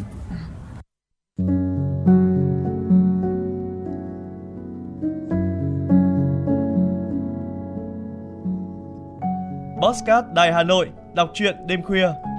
Những cuộc đời, những số phận, những câu chuyện từ hiện thực cuộc sống cả những hồi tưởng, ký ức về một thời chưa xa. Tất cả sẽ được gửi gắm mỗi ngày một số trong chương trình podcast Đọc truyện đêm khuya của Đài Hà Nội.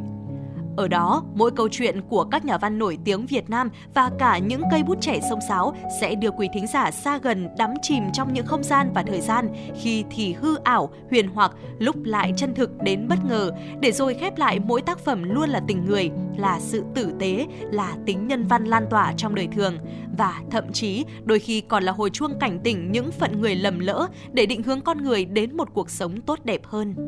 30 phút mỗi số trên sóng của Đài Hà Nội. Đó cũng là lúc bạn có thể thành thơi, lắng lại, hoa dòng cảm xúc bên chiếc radio quen thuộc hay chiếc điện thoại thông minh nhỏ xinh để ngẫm ngợi về những điều đã qua, để cảm nhận ngòi bút sắc sảo và tài năng văn chương của mỗi tác giả. Bởi dù ở thế hệ nào, giai đoạn nào, họ cũng luôn mong muốn có thể khai thác tận cùng mọi câu chuyện của cuộc sống. Đừng quên là nghe chương trình podcast Đọc truyện đêm khuya trên sóng của Đài Hà Nội lúc 22 giờ tất cả các ngày trong tuần các bạn nhé. Phát hành mỗi ngày lúc 22 giờ trên 5 nền tảng app Hà Nội On, website hanoionline.vn, Apple Podcast, Spotify, Google Podcast. Mời quý vị và các bạn đón nghe.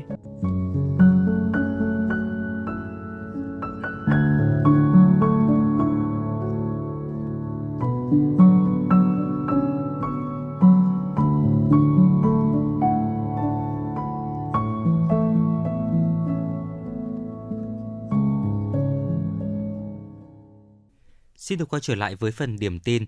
Thưa quý vị, với tinh thần tương thân tương ái, lá lành đùm lá rách nhằm giúp đỡ các mảnh đời thiếu may mắn, các hộ nghèo, các hộ gia đình có hoàn cảnh khó khăn, đồng thời tạo thêm nguồn lực thực hiện mục tiêu giảm nghèo bền vững và an sinh xã hội.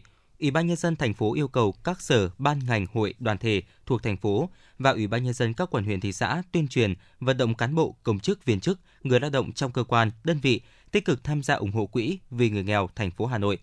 Kinh phí ủng hộ chuyển về Ủy ban Mặt trận Tổ quốc Việt Nam thành phố Hà Nội qua tài khoản Ủy ban Mặt trận Tổ quốc thành phố Hà Nội, Quỹ vì người nghèo, số tài khoản 37610905 7259 91046 tại kho bạc nhà nước Hà Nội hoặc tài khoản ngân hàng 1500 20111 6868 tại Ngân hàng Nông nghiệp và Phát triển nông thôn chi nhánh Hà Nội. Tiếp nhận tiền mặt tại phòng tài vụ Ủy ban Mặt trận Tổ quốc Việt Nam thành phố Hà Nội, địa chỉ số 29 phố Lý Thường Kiệt, Hoàn Kiếm, Hà Nội. Thời gian ủng hộ trước ngày 1 tháng 10 năm 2023. Nhiều bệnh viện cả nước hết vaccine viêm gan B, tiêm miễn phí cho trẻ sơ sinh, phụ huynh phải bế con đi tiêm dịch vụ. Vaccine phòng viêm gan B nằm trong chương trình tiêm chủng mở rộng quốc gia, tiêm cho trẻ trong ngày đầu tiên chào đời tại bệnh viện. Các trung tâm tiêm chủng, cơ sở y tế cũng tổ chức dịch vụ tiêm vaccine này nhưng có thu phí. Trên thực tế, hầu hết trẻ được tiêm miễn phí mũi đầu tiên trong vòng 24 giờ sau sinh. Sau đó theo liệu trình, ở các tháng tuổi thứ 2, thứ 3, thứ 4, từ tháng thứ 16 đến 18 tháng, trẻ cần tiêm thêm các loại vaccine phối hợp có thành phần phòng viêm gan B để đạt hiệu quả bảo vệ tối ưu. Vaccine viêm gan B tiêm miễn phí là vaccine tái tổ hợp gen HBvac sản xuất bởi công ty trách nhiệm hữu hạn một thành viên vaccine và sinh phẩm số 1 Vabiotech thuộc Bộ Y tế. Ngày 28 tháng 9, đại diện Trung tâm Kiểm soát bệnh tật Thành phố Hồ Chí Minh cho biết, loại này đã hết từ đầu tháng 9, đang chờ Viện Vệ sinh Dịch tễ Trung ương Bộ Y tế cung ứng. Đây cũng là tình trạng chung của các tỉnh thành do chỉ có một nguồn cung từ viện.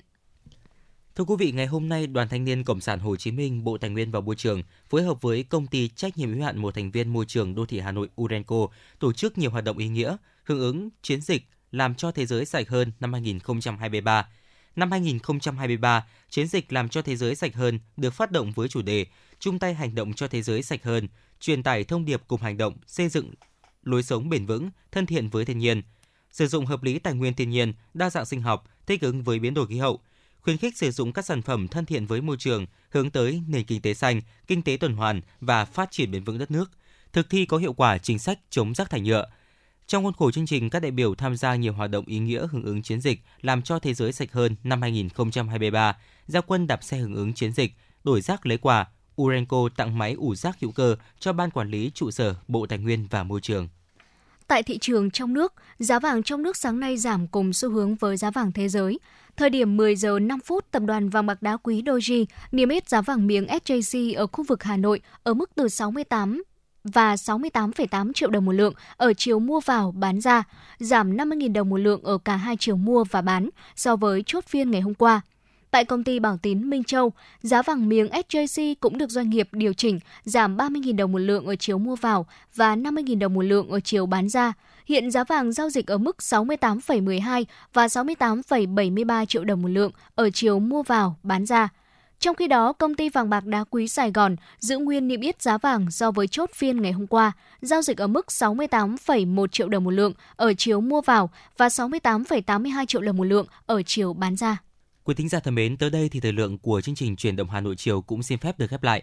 Mọi ý kiến đóng góp cho chương trình, mời quý vị thính giả chúng ta gửi đến email tin tức fm96a@gmail.com hoặc gọi đến tổng đài 024 3773 6688. Còn bây giờ Quang Minh và Thu Thảo thân mến chào tạm biệt.